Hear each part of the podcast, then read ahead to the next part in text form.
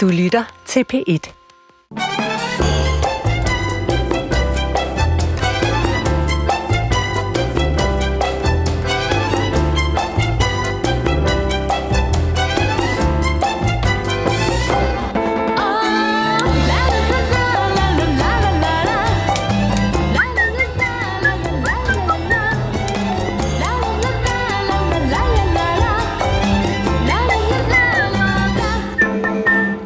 Velkommen til 4. division programmet, hvor vi gennemlyser ugens begivenheder i kulturens, sportens og historiens verden, og sender jer lytter, og måske faktisk ikke mindst os selv, godt hjem på weekend. Og jeg har været tro øh, gode kolleger med til at grænske de historier, som vi har fundet øh, frem til jer, eller øh, Sanne Sigal øh, Ben Moyal, det er faktisk bare dig. Ja, det er jo faktisk, øh, det er faktisk bare mig. Ja. Velkommen til. Eller bare bare, altså. Nej, der er ikke noget bare Det er jo over mig. Men det er bare i den forstand, at Adam Holm jo også er her. Øh, I ånden. i ånden. Han er en lille smule forsinket. Han kommer lige straks. Jeg er Øhm, diplomatisk måde at sige det på, ja. Ja. Ja. Vi, vi, er, vi er kvinder øh, alene øh, på skuden, og det er jo fuldstændig uproblematisk. Jeg selv hedder Nønnebjerg Christensen. Og øh, Sanne, øh, vi plejer jo lige at, at tage en tur på, hvad vi har med i sækken af historier til, øh, til de næste par timer. Hvad, hvad har du forberedt? Jeg ved ikke, om det er blevet sådan så, at jeg føler, at det er min public service forordning at tage reality med til lytterne hver gang. Vi skal have lidt hver gang, ikke? Og Men det er jo ikke så- Adam Holm, der tager det med. Nej, det er det jo så ikke. Så på den måde, så er det måske meget fint, at jeg tager det med. Men jeg har så taget det med øh, i gange to. Det vil sige, at jeg i første time har taget sådan en meget traditionelt reality-format, som hedder Paradise Hotel med, og ligesom spørger, hvad sker der, når man laver et fuldstændig traditionelt reality-format? Vogue. Hmm. Og så til anden time... Det, det går galt, tror jeg godt, vi kan røbe. Ja, det var jo også lidt ladet, kan man sige, da jeg sagde det på den måde. Ja. Øh, og så har jeg taget til anden time taget øh, en meget mere sådan avanceret form for reality. Du kunne også kalde det film. Øh, men hvor, hvor øh, Bill August og dronningen jo har lavet altså simpelthen et portræt-tv på øh, en film om dronningen, mm. som simpelthen ligger på intet mindre end Netflix. Ja, det bliver spændende. Og øh, jeg skal måske lige i Adams fravær fortælle lidt om, hvad han... Øh, Jeg skulle lige sige, og hvad har han Adam med med i dag? Ja, Adam, jeg kan, altså, han er jo som historiker altid overfokuseret på 2. verdenskrig. Det er historiker fuldstændig traditionelt. Øh, og han har en historie med, øh, som øh, zoomer ind på, om den hollandske prins øh, Bernhard var nazist. Det svar, det, det får vi øh, i første time. Og i anden time, der skal, skal han og vi jo se nærmere på den Netflix-serie, der hedder Fauda. Og det er selvfølgelig også set i lyset af den verserende Israel-Palæstina-konflikt. Og Nynne. Jamen, jeg har nemlig har jo med? også et par... Tak fordi du spørger, Sanne. øhm, ja, men jeg går virkelig også fra den ene yderlighed til den anden. Øhm, vi skal kigge på fankultur på fodboldstadions, og vi skal se på, hvordan de ytrer sig gennem deres bannere, fordi øh, FCK har nemlig fået et par ordentlige drag over nakken bødemæssigt for at øh, rulle nogle bannere ud, som nedgør politiet.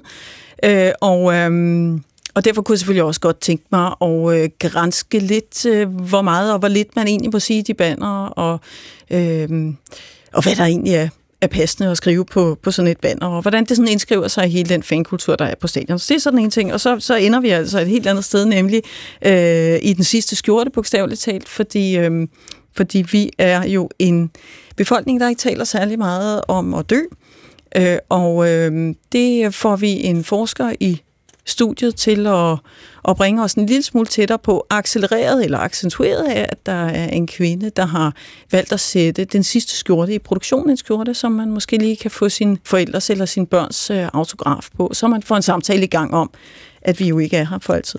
Så det er, det, er, det, det synes jeg egentlig viser spændviden lidt i det her program, øh, Sanne. Det er reality, og det er død, og nazister og fankultur, det, det, det ligner sgu sig selv, det her program. Men øh, vi starter med en af de historier, der har fulgt i ugens løb, og øh, den her gang er vores øjne faldet på den politikhistorie, som øh, nok en gang har hævet det kongelige teater frem i pressens rampelys, nemlig den historie om, at den kongelige balletskole, der er jo en, øh, en balletskole helt ned til, til 0. klasse, som integrerer altså både balletundervisning, men også den almindelige faglige undervisning, øh, mobber og presser balletbørn til at spise så lidt, at flere af dem udvikler en øh, spiseforstyrrelse eller angst og depression. Lad os lige høre, hvad et af de nu frafaldende balletbørn, Isabel Dokkedal, sagde i går i Kulturen på P1. Jamen, jeg fik at vide, at øh, jeg var for stor. Jeg fik at vide, at jeg var for tung. Jeg fik at vide, at der ikke var plads til mig. Øh, Jeg havde ikke plads til at danse, fordi jeg var for stor. Og det får du at vide som, øh, som 14-årig. Det får jeg første gang at vide som 14-årig, ja. Ja, Sanne, du har også læst den her politikken-artikel. Hvad får du ud af den?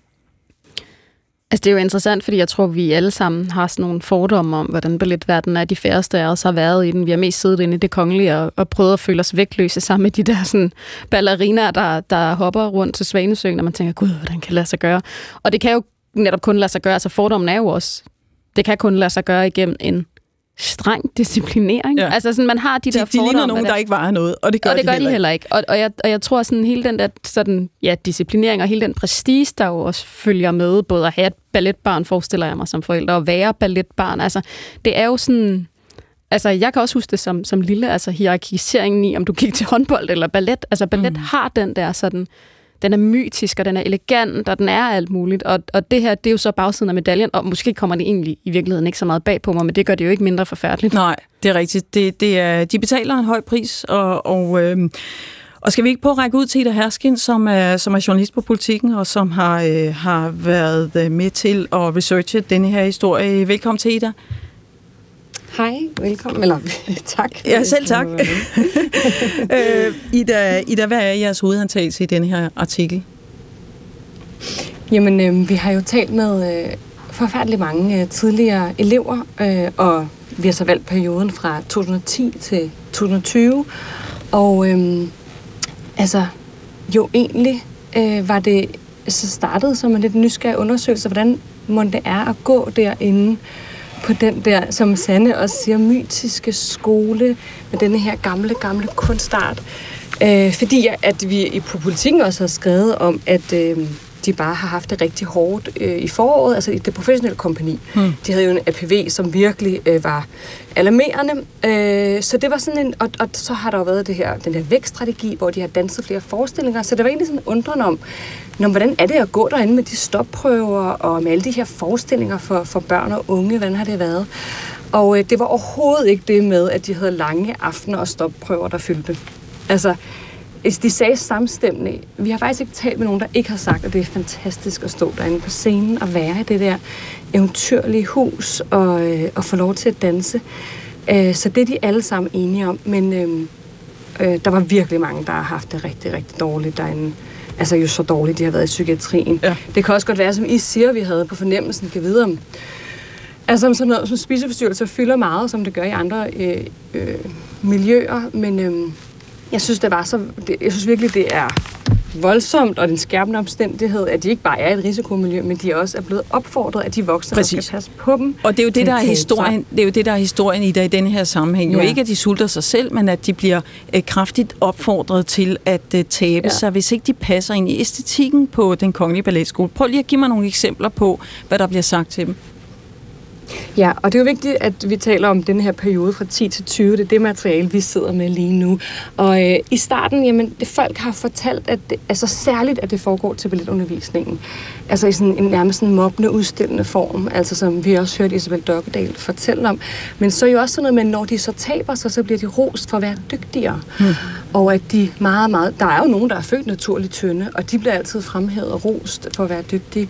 Men også i mere formelle altså sammenhæng ved evalueringer, halvårsevalueringer, for det simpelthen at vide, at din barm er lidt for stor. Øh, og man, altså, hvad, hvad kan man gøre som det, når man er i puberteten? Altså ens barm har ikke noget at gøre med, at man, at man skal spise mindre. Altså, det, øh, nogen har fået, at de skulle gå på kur. Øh, mm.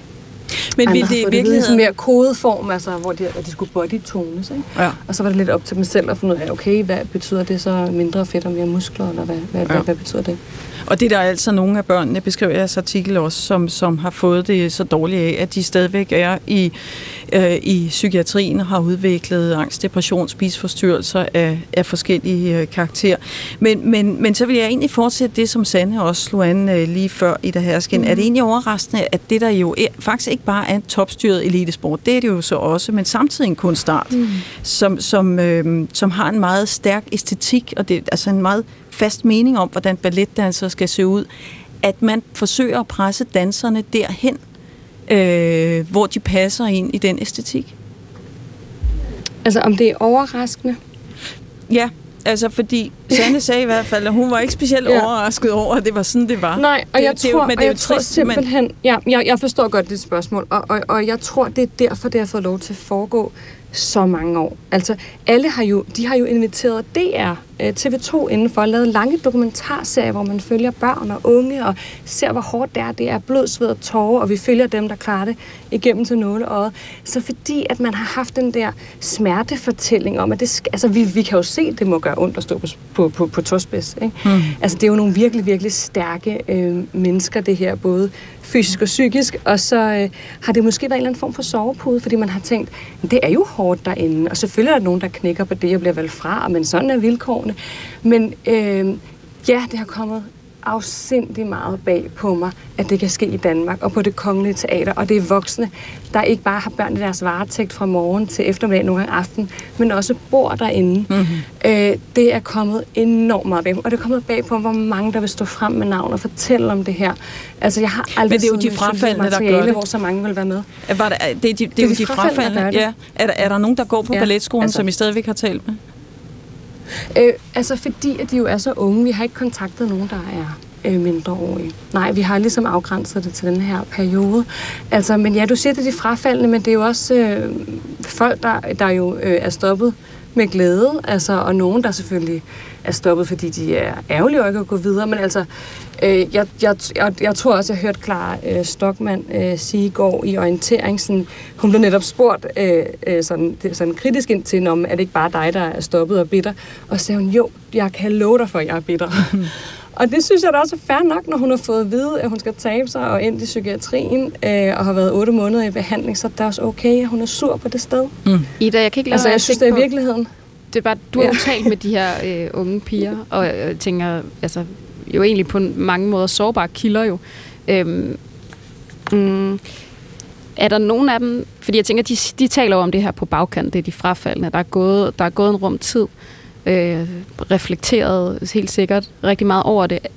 Altså, mm. er der nogen af dem, der har ligesom sådan lidt mere et, et bud på, hvordan kunne, altså, hvordan kunne den her kultur opstå? Altså, hvordan kunne den blive så dominerende? Hvorfor var der ikke nogen, der sagde fra? Hvorfor, altså, det der, som vi tit diskuterer på baggrund, var der nogen, der havde nogle gode tanker om det? Ja, og jeg tror da også selv, jeg har gjort mig nogle tanker om det. Altså, fordi ballet er, som jeg også siger, det er så fantastisk, det er så dragende. Og jeg har jo selv været moderne danser, og det er noget af det bedste i verden, det er at danse. Så derfor så bliver man nok ved i ekstra lang tid. Altså ligesom et, et parforhold, hvor der også er nogle dårlige ting. Hvis man er tilstrækkeligt forelsket, så kan man blive i det lang tid. Altså, øh, øh, jeg synes helt klart, at de har nogle fantastiske refleksioner, men jeg vil også sige, at, at, at øh, det vi jo virkelig har bygget vores materiale på, er jo også deres dagbogsnotater og sundhedsjournaler, hvor det jo er nutidige beskrivelser af, hvordan de har det. Eller samtidige beskrivelser, ikke? Altså, det er jo ikke noget, der bare kommer på, på, på bagkant. Altså, øhm, når, når, en, når en psykolog skriver deres sundhedsjournal, patienten har brug for at tale om tiden på balletskolen, øh, en lærer øhm, øh, øh, mobbede vedkommende, og patienten øh, kastet op og sådan noget. Altså, så er det jo noget, der er, er sket, inden at der er en journalist, der ringer og kontakter dem. Mm. Ida, I har jo... Oh, så vil jeg bare, hvis jeg må lige Ja. vil sige en ting, øh, øh, øh, Nynne, som jeg virkelig håber, folk tager med, også de kritiske læsere, det er, at øh, ja, man skal være øh, slank for at danse. Det bliver man jo af at danse 3-4 mm. timer om dagen, og man skal kunne stå på sin tær, og man skal kunne blive løftet. Men vi taler om, at der er et fokus på, at man er så unaturlig tynd, at det ikke giver mening, at de ikke har menstruation længere. Mm. Og når man ikke har det længere, så får man flere skader. Man kan ikke præstere lige så godt, og man kan få meget, øh, veje men. Man kan jo faktisk også udvikle knogleskørhed, altså risikoen er højere for det. Ja. Så der er alle mulige ulemper ved at være så tynd. Og hvem er det egentlig, der efterspørger, at de skal være så tynde? Altså jeg tror ikke, det er publikum. Nej, der altså, opgør i modebranchen. Nej, men vi kan vel godt komme med nogle bud, ikke? Altså, I har jo også selv Ja. øh, nogle bud i artiklen på, at der er øh, en meget topstyret og hierarkisk øh, organisation på det Kongelige Teater, og balletmester Nikolaj Hybe, øh, øh, Kasper Holten, som er teaterchef, og så er der en, en forstander, som, som hedder lidt forskelligt hen over tiden, og som i dag hedder noget helt tredje end i den periode, I beskriver. Mm. Øh, og det slår mig sådan set også, vi har faktisk også fået en skriftlig udtalelse fra, fra Kasper Holten, som siger, at det er hård læsning. Mm. Øh, men, men, øh, men, men i dag er det meget anderledes, og balletskolen har arbejdet meget med det her og sådan noget. Og det slår mig faktisk, at jeg synes, at det, det er forhold, at de ikke gider tale med jer. For det er der ingen af dem, der gør. Ingen af dem, jeg har nævnt, som har et ansvar for perioden. Øhm, stiller op til interviews øh, med Oh, jer i hvert fald. lige sige, at de, har, de er stillet op i dag. øh, Nå, okay.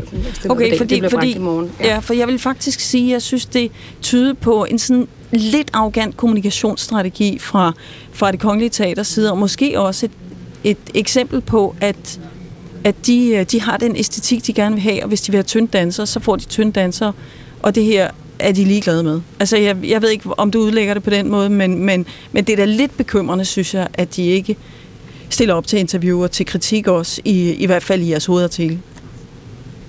Ja, og det tror jeg så også, at de, altså, det, det har de jo så også gjort nu, ikke? fordi at det måske ikke er så smart at ikke at gøre, fordi at, altså, artiklen bliver også kun bedre af, at der er nogen, der stiller op og, og fortæller og forklarer. Øhm, og jeg hørte jo også, altså det hørte jeg også i går, at, at nu vil Kasper Holten også altså, til bund til det her og undersøge, mm. hvad det er, der er foregået, og om det stadig foregår.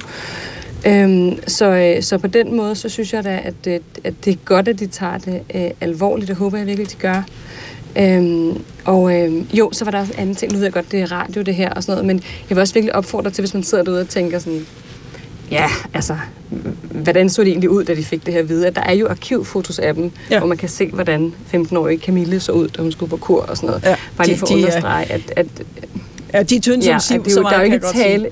Ja, ja, der er jo ikke tale om... Altså, jeg tror ikke engang, man kunne sige, at der er tale om no- normalvægtige. Altså, det er jo nogen, der er meget, meget tynde, ikke? Ja, i forvejen. I forvejen. Godt, Ida Hersken, tak, ja. Fordi du lige ville Ja, være med os og, og fortælle om balletbørns Tak for øh, måde. historien. Tusind tak. Selv tak.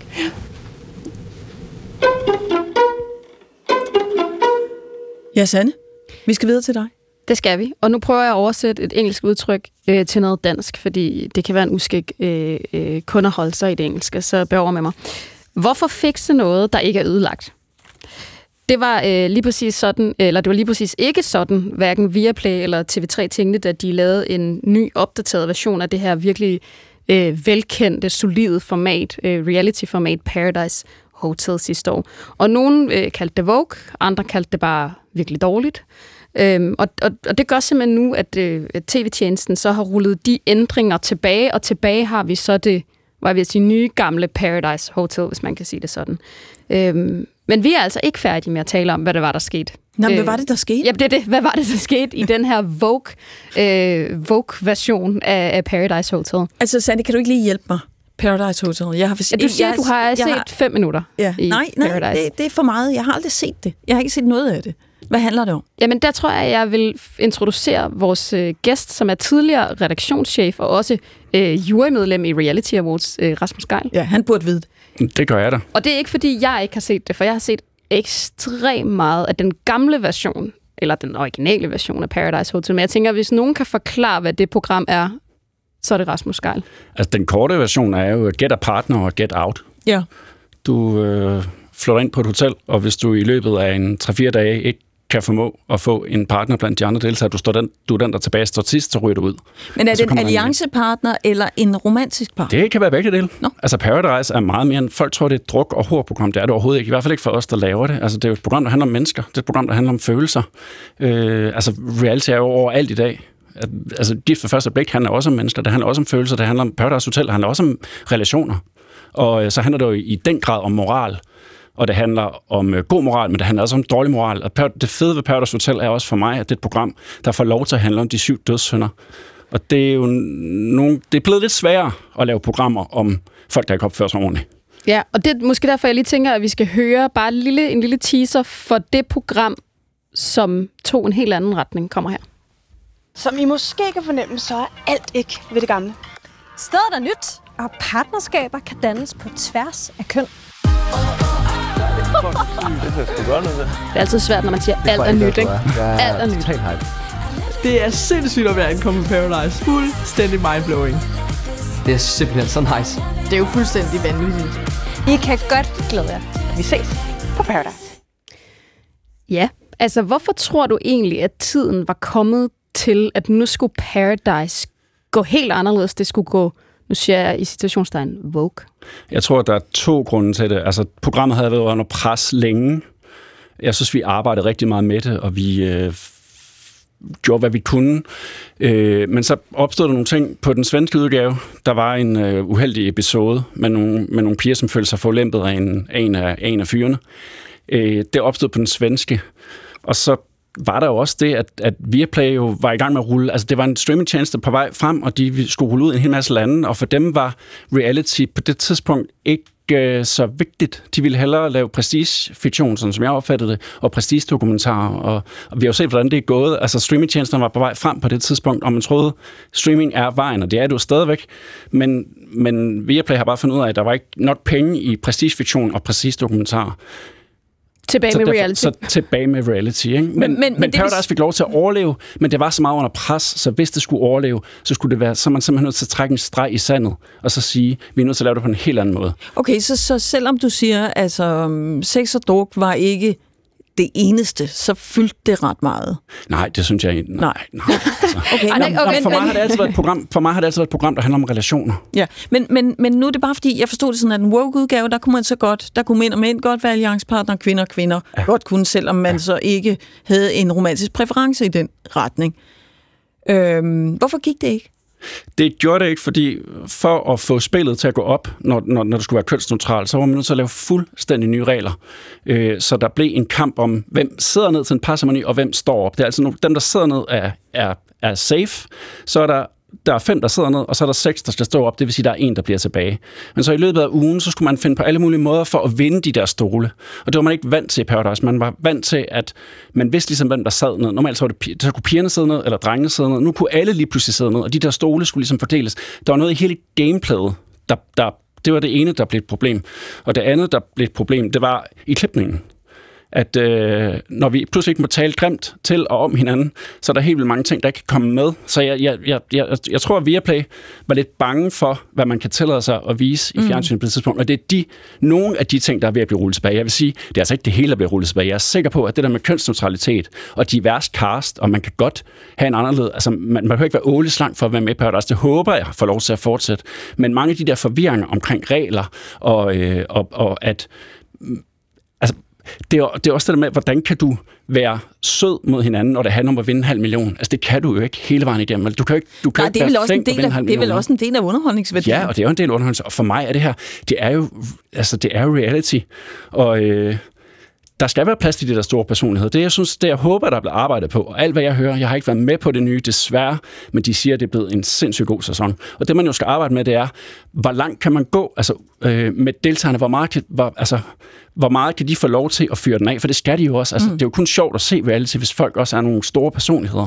De skal også have et råderum. Det råderum, tror jeg, håber jeg, er blevet lidt større i den nye sæson, der kommer, end det har været de sidste par år. Hvis vi, lige, hvis vi lige taler om det der med, at du rent faktisk har fingrene nede i klipningen og siddet ja. et eller andet sted i Mexico i, jeg ved ikke, hvor Ja. lang tid I optager, med 20 milliarder kameraer.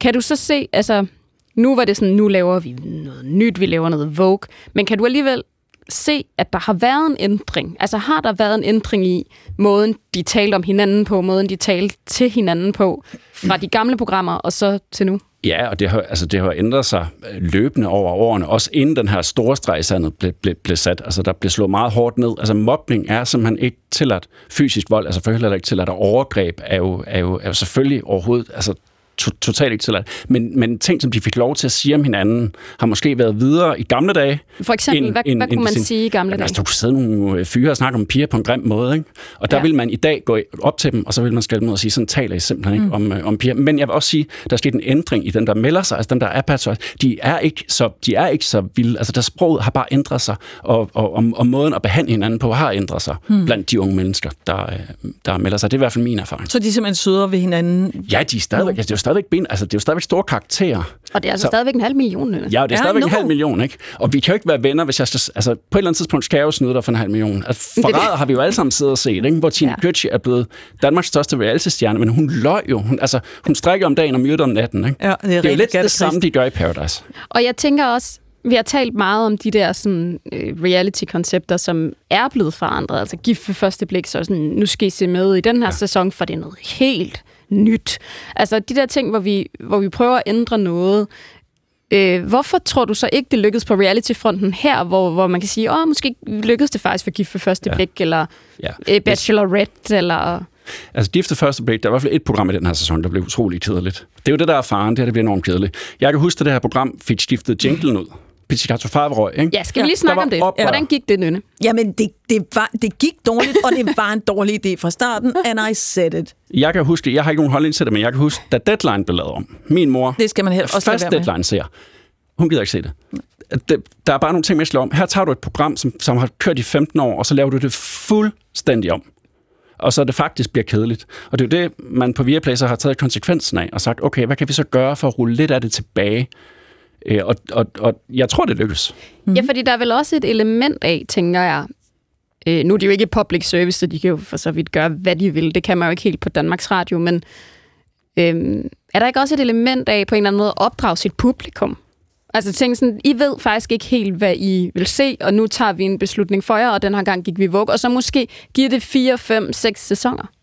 Jo, det kunne man jo sagtens have gjort, men jeg, altså, uden jeg kender tallene, så, er det, så gik det så galt, så, så de var nødt til ligesom at sætte ind og, og gøre noget andet. Det gør man så blandt andet nu ved at tage nogle af de gamle deltagere tilbage, mm. som, og hvis rygterne er rigtige, så er mange af dem, der dukker op. Man kan også se det i den teaser derude lige nu. Man kan høre nogle pigestemmer, man synes, man har hørt før. Så er det tre af de rigtig stærke piger, som faktisk har oplevet at stå i finalen med 500.000 kroner foran sig, og så miste dem. Mm. Så der er nogle... Så, så det, er, det er, alting handler også om casting. Det handler også om, om, om, om de rigtige personligheder. Så, så ligesom at man ruller nogle af reglerne tilbage måske, og at, at det kan godt blive lidt vildt igen, så tager man altså også nogle, nogle personligheder ind, som man ved kan levere. Ja. Sanne, hvad, hvad, hvad, er din, hvad er fascinationskraften for dig i det program? Er det, er det godt, godt, det ikke er mig, eller givet det for mig? Jamen for mig ligger det faktisk et helt andet sted, fordi jeg er meget lidt interesseret i hår, og jeg er meget, øh, meget lidt interesseret i druk. Altså det interesserer mig 0%. Men det er det der mastermind, som Paradise Hotel er. Altså for mig er det også det der spil. Altså, altså det strategien, er, hvordan ja, man finder de rigtige alliancer. det er jo sjældent dem, der bliver kærester, der vinder. Eller jeg mener bare sådan, det er jo ikke dem, som går rundt og har det hyggeligt på Paradise Hotel, der oftest vinder. Altså det er jo dem, der er gode til at spille. Et spil ligesom Tine Götze, du nævner Forræder. Ja, ja. Altså den, der er god til at spille spillet, vinder oftest. Er vi ikke enige om det? Jo, og så hvis og de det så kan jo vindes på alle måder. Altså man kan være god til at spille spillet på og mange hvis, måder. Og hvis det så bliver forelsket på vejen, og vi får en rigtig lækker kærlighedshistorie, der måske kan ende med, at de svigter hinanden. Mm-hmm. Eller, ville være eller, ja. eller at de deler pengene sammen, så bliver det jo bare rigtig vidunderligt. Men altså, ved du som klipper, øh, hvad, hvad der er fascinationskraften for seerne? Sanne er jo på mange måder ikke særlig almindelig, øh, og måske heller ikke som øh, Paradise-seer, men, men altså, har I noget indtryk af, om det faktisk er lige akkurat gamet, strategien folk ser det for, eller, eller ser det for at se folk bagtale hinanden, eller De ser, knalde? det for, de ser det for det hele. De, ja. de, de ser det for kærligheden, de, de ser det for dramaet, de ser det for intrigerne. Men de ser det også, også altså for, for, for alt det sjove.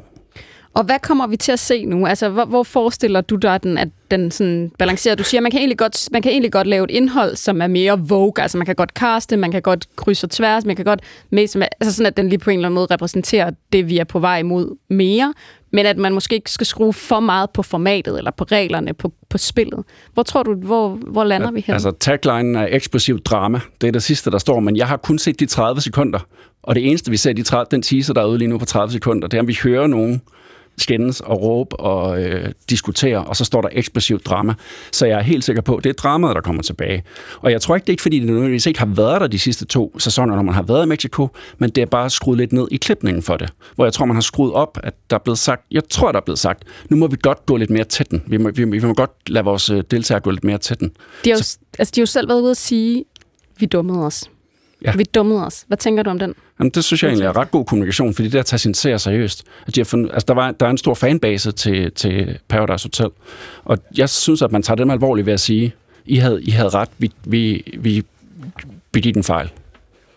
Det er klar øh, kommunikation til en målgruppe, som helt sikkert også gerne vil have fuldstændig øh, klar kommunikation. Øh, Rasmus Geil, Mm. sidder du på kanten af stolen lige om lidt, når det løber over skærmen? Jamen, det gør jeg, for jeg har fået at vide, at det er blevet vanvittigt godt. Altså, man skulle tro, du næsten øh, repræsenterede øh, øh, via Player til 3, men du arbejder faktisk, øh, hvad jeg vil sige, bare her i huset. Øh, tak fordi, at øh, du tog os med på rejsen, som man siger på reality-sprog. Tak fordi jeg måtte. Yes, vi er godt og vel øh, halvvejs i første time af 4. division. Øh, Med i studiet er jo Sanne Sigal, Ben Marial og nys ankommende Adam Holm. Velkommen til. Tak skal du have. En meget våd udgave. det regner tydeligvis udenfor. Det er, er det sved eller regn? Eller? Ja, mm, Sander og jeg kombi, er fuldstændig forskånet for, fordi vi jo sidder herinde i øh, varmen i efteråret og øh, laver radio og hygger os med det. Øh, nu er det faktisk min tur, fordi øh, vi skal tale om ytringsfrihed i fodboldens verden, fordi To gange i oktober måned er fodboldklubben FCK blevet tiltalt store bøder efter at have vist bannere på stadion. Og det er jo ikke usædvanligt at vise bannere på stadion. Det er ligesom en måde at kommunikere på. Men de her banner, der er blevet vist i, øh, i kampe efter sommerferiepausen, er ifølge fodboldens disciplinærinstans, som afgør den slags ting. Nogen, der fornærmer værdigheden og integriteten af en gruppe mennesker, som det hedder i kendelsen. Den gruppe mennesker, der er blevet fornærmet i det her tilfælde, det er politiet. Øh, og nu læser jeg lige lidt højt fra de øh, banner, som de er blevet dømt for.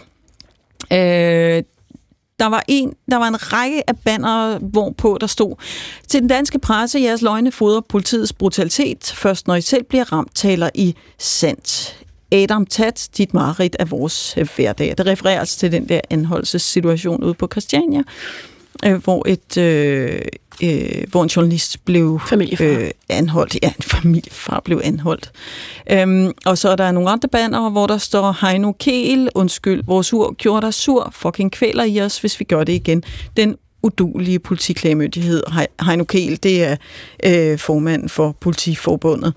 Øhm, og generelt så må man sige, at fansene har snøret ud efter politiet, og, og, og, og i flere tilfælde der kommer sådan symbolske henvisninger til, at alle politibetjente er øh, røvhuller. Det vil fodboldens disciplinærinstans altså ikke længere finde sig i. Justitsminister Peter Hummelgaard har, vil heller ikke finde sig i det. Han siger til bold.dk, at jeg synes ikke, det hører nogen steder hjemme, og det er altså respektløst osv. osv. Så det vi skal drøfte her, det er, om, øh, om de her domme er en grov indskrænkning af fansenes ytringsfrihed, eller om det er øh, passende, at der bliver sat en stopper for en lille enklaves vendetta mod politiet. Og jeg har faktisk ikke færre end to gæster på den her øh, historie. Den ene er Sture Sandø, som er journalist og øh, podcastvært. Du har sådan generelt forstand på, på fodbold og fankultur.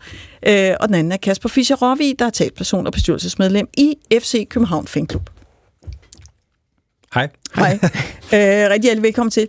Øhm, Kasper, er øhm, det her ankenævn blevet mere fintfølende over for, hvad der står på banner generelt?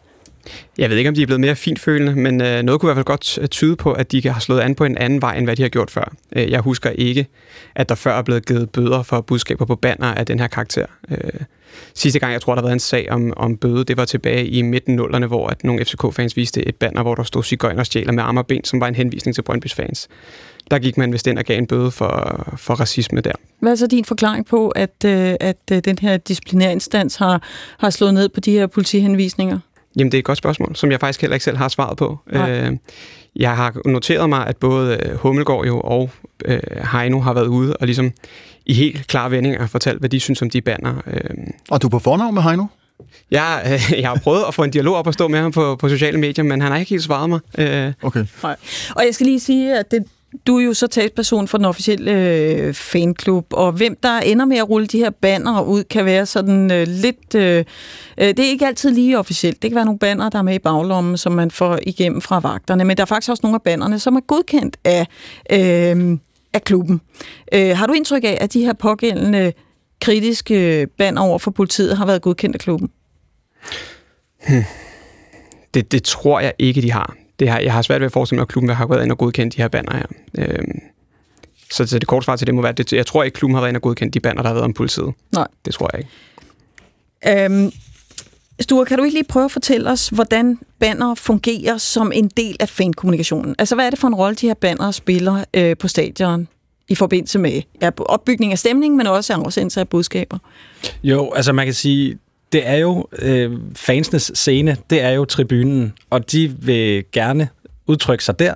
De kunne også udtrykke sig på sociale medier, hvor der også er mange følgere osv., men, men det er ligesom på kampdagen, at, øh, at udtrykkene ligesom kommer, til, kommer ud i fuld flor. Det er der, man ligesom gemmer, hvis man har øh, et budskab, som man, man synes er vigtigt, eller man på en eller anden måde øh, sådan har, har gået og udtænkt, mm. så er det til de her øh, kampdage, at man ligesom sørger for at, at folde dem ud bogstaveligt talt. Og det kan jo gå i alle retninger. Det kan gå mod ens egen klub, men også øh, mod modstanderne. Ja, altså det kan jo sagtens være øh, sådan noget som, at man er utilfreds med øh, sportsdirektøren eller ledelsen i klubben, eller øh, som det er tilfældet i Brøndby lige nu, er der rigtig meget diskussion omkring ejerskabet, så det ligesom bliver vendt indad.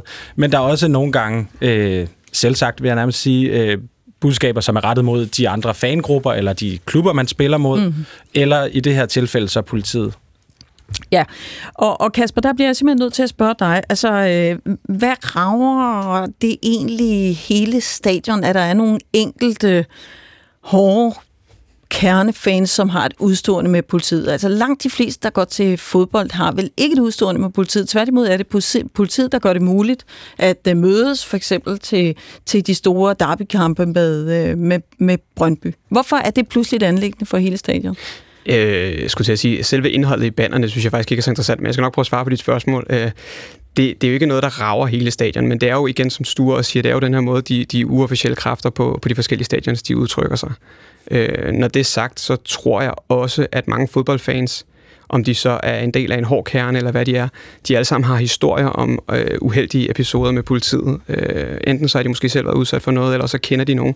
Så jeg tror, der er mange fodboldfans, der har historier, hvor, hvor de ligesom har oplevet politiet fra en voldelig side. Men altså, der står 35.000 måske inde i parken til, til en fodboldkamp. Rigtig mange børn, rigtig mange unge mennesker, som overhovedet ikke har noget udstående med politiet. Hvorfor skal de ligesom pådutes? Men Nønne, det der ytringsfrihed? Ja, jamen, er, er, det, jamen, du skal nok komme til, Mr. Adams. Øh, men lige det her spørgsmål, altså, Hvorfor skal de påduttes en, øh, en opfattelse af, at politiet er sådan nogle voldspsykopater, som er ude efter fodboldfans? Det er de jo ikke. Jamen, det har jeg faktisk lidt svært ved at svare på, fordi jeg er jo en del af den officielle fanklub, og det er jo ikke os, der står bag bannerne, eller de budskaber, der bliver bredt ud. Og lige præcis øh, det er bare noget, folk gør. Bastards og de, de budskaber, der har været omkring det, det er jo også noget, vi som fanklub har været ude at tage afstand fra, fordi det er jo ikke en måde, vi ønsker at kommunikere. Vi er i god dialog med politiet, både op til derbykampe og efter derbykampe, og har et rigtig godt samarbejde med politiet. Men det ændrer jo stadig ikke på, at vi som, som fanklub også synes, at fans burde have rettigheden til at kunne komme ud med kritik, hvis det er det, de ønsker. Mm. Sture, jeg kunne tænke mig, nu fik jeg lige hørt på vejen ind, at du holder med AGF. Det er rigtigt, ja. så, så du er fra, fra den lille store klub. Nej. Øh, det jeg vil spørge dig til, det er, er der i AGF, og det kan sådan set også være øh, FCK, er der, er der selvjustits øh, på, øh, øh, blandt tilhængere? Altså hvis man ser et budskab, det kunne være altså et nedsættende, som det Kasper nævnte før, relateret til Brøndby-fans, at man så siger, prøv at, det skal I ikke vise næste gang. Øhm, ja, jeg, jeg tror, at den selvjustits, den den øh, eksisterer, men den er også øh, måske noget langsommere, end man sådan måske kunne ønske fra mange sider af. Men altså sådan noget som racisme på, øh, på tribunerne for eksempel, det, det har jeg et helt klart indtryk af, er, er noget, vi ser mindre og mindre, fordi det også er en, en bevægelse, der ligesom kommer indefra i miljøet, hvor man øh, begynder at internt at diskutere, er, det, er de her sange, hvor vi synger øh, de her grimme ting, er det egentlig okay? Øh, og der er der jo mange meninger, øh, men det er klart, at dem, der ligesom styrer trommerne og megafonen, de har rigtig meget at sige, fordi det er dem, der har, man ligesom har en eller anden, på en eller anden måde har man givet nøglerne til dem og sagt, øh, det er jer, der bestemmer. Mm. Øh, men der pågår der enormt meget debat om sådan nogle ting, og det gør der også omkring specielt det her øh, at være, en ting der at være kritisk over for politiet, øh, og noget andet så måske de her ACAP-ting, øh, som jo er sådan måske lige skridtet videre. Mm. Sådan. Ja, altså det her det er jo en fuldstændig fremmed kultur for mig. Men jeg synes stadigvæk, at det, der er meget noget interessant for mig, når jeg ser de der banner. Altså hvor jeg tænker, normalt så plejer man at sige sådan noget funny because it's true. Jeg ved ikke helt, hvordan jeg skal oversætte det, men sådan uh, seriously because it's true. Altså jeg tænker, de må jo føle det sådan der. Jeg ved godt, det er ikke dine banner. Du har stået ved siden af dem, men det er ikke dine. Men de må jo have det sådan der. Altså jeg mener, ellers ville de jo ikke skrive det sådan der. Tror du, at at det, det, altså det føler de, de føler faktisk, at de har et problematisk forhold til politiet. Det tror jeg, der er en del af den, af den uofficielle kerne, der, der føler, at de har et problem med politiet. Øh, det tror jeg helt klart, der er. Altså bare lige inden vi, altså jeg mener bare, inden man negligerer, at det, at det er sådan, vi har det, så er det jo faktisk, hvad jeg vil kalde et problem. Altså, tænker jeg. Hvis nogen har det sådan der, fordi jeg tænker, I er vel klar på, at de der fodboldkampe skal kunne forløbe så gnidningsfrit som muligt. Altså, og, og hvis en gruppe vidderligt har det sådan der, så er det vel et problem. Ja, det er det. Og det er jo også derfor, at vi som officiel fanklub er i dialog med politiet, og også prøver hele tiden at forbedre forholdene. Men vi kan jo kun appellere til vores medlemmer. Vi har ikke mulighed for at appellere til de officielle kræfter for ligesom at tage del i den her dialog. Og må man en- spørge, hvilken respons de får? Altså, fordi jeg tænker, jeg ville også kunne gå ind på stadion med et eller andet banner gemt op øh, under lommen, og hvis jeg så kunne jeg brede ud. Altså, jeg mener, hvad for en respons har I så fået, når I har appelleret til dem, der for eksempel har det sådan her med politiet?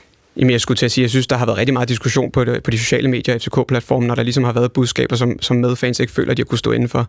Så der tror jeg godt, at når de uofficielle kræfter, de ligesom har fået et slag over fingrene, godt at kunne fornemme, okay, der gik vi sgu forkert, som blandt andet med det her cigøjnerbanner, så er de godt klar over, at de måske har lavet en fejl. Det er ikke noget, de går ud og siger, men, men jeg tror godt, de er klar over, når de har gået over en grænse, som ligesom eksisterer internt i, i fanmiljøet. Mm, stor. Men det er også en gruppe, som man skal huske, som godt kan lide at provokere. Altså, de vil gerne gå til grænsen, mm. og vil også gerne nogle gange teste, hvor grænsen er.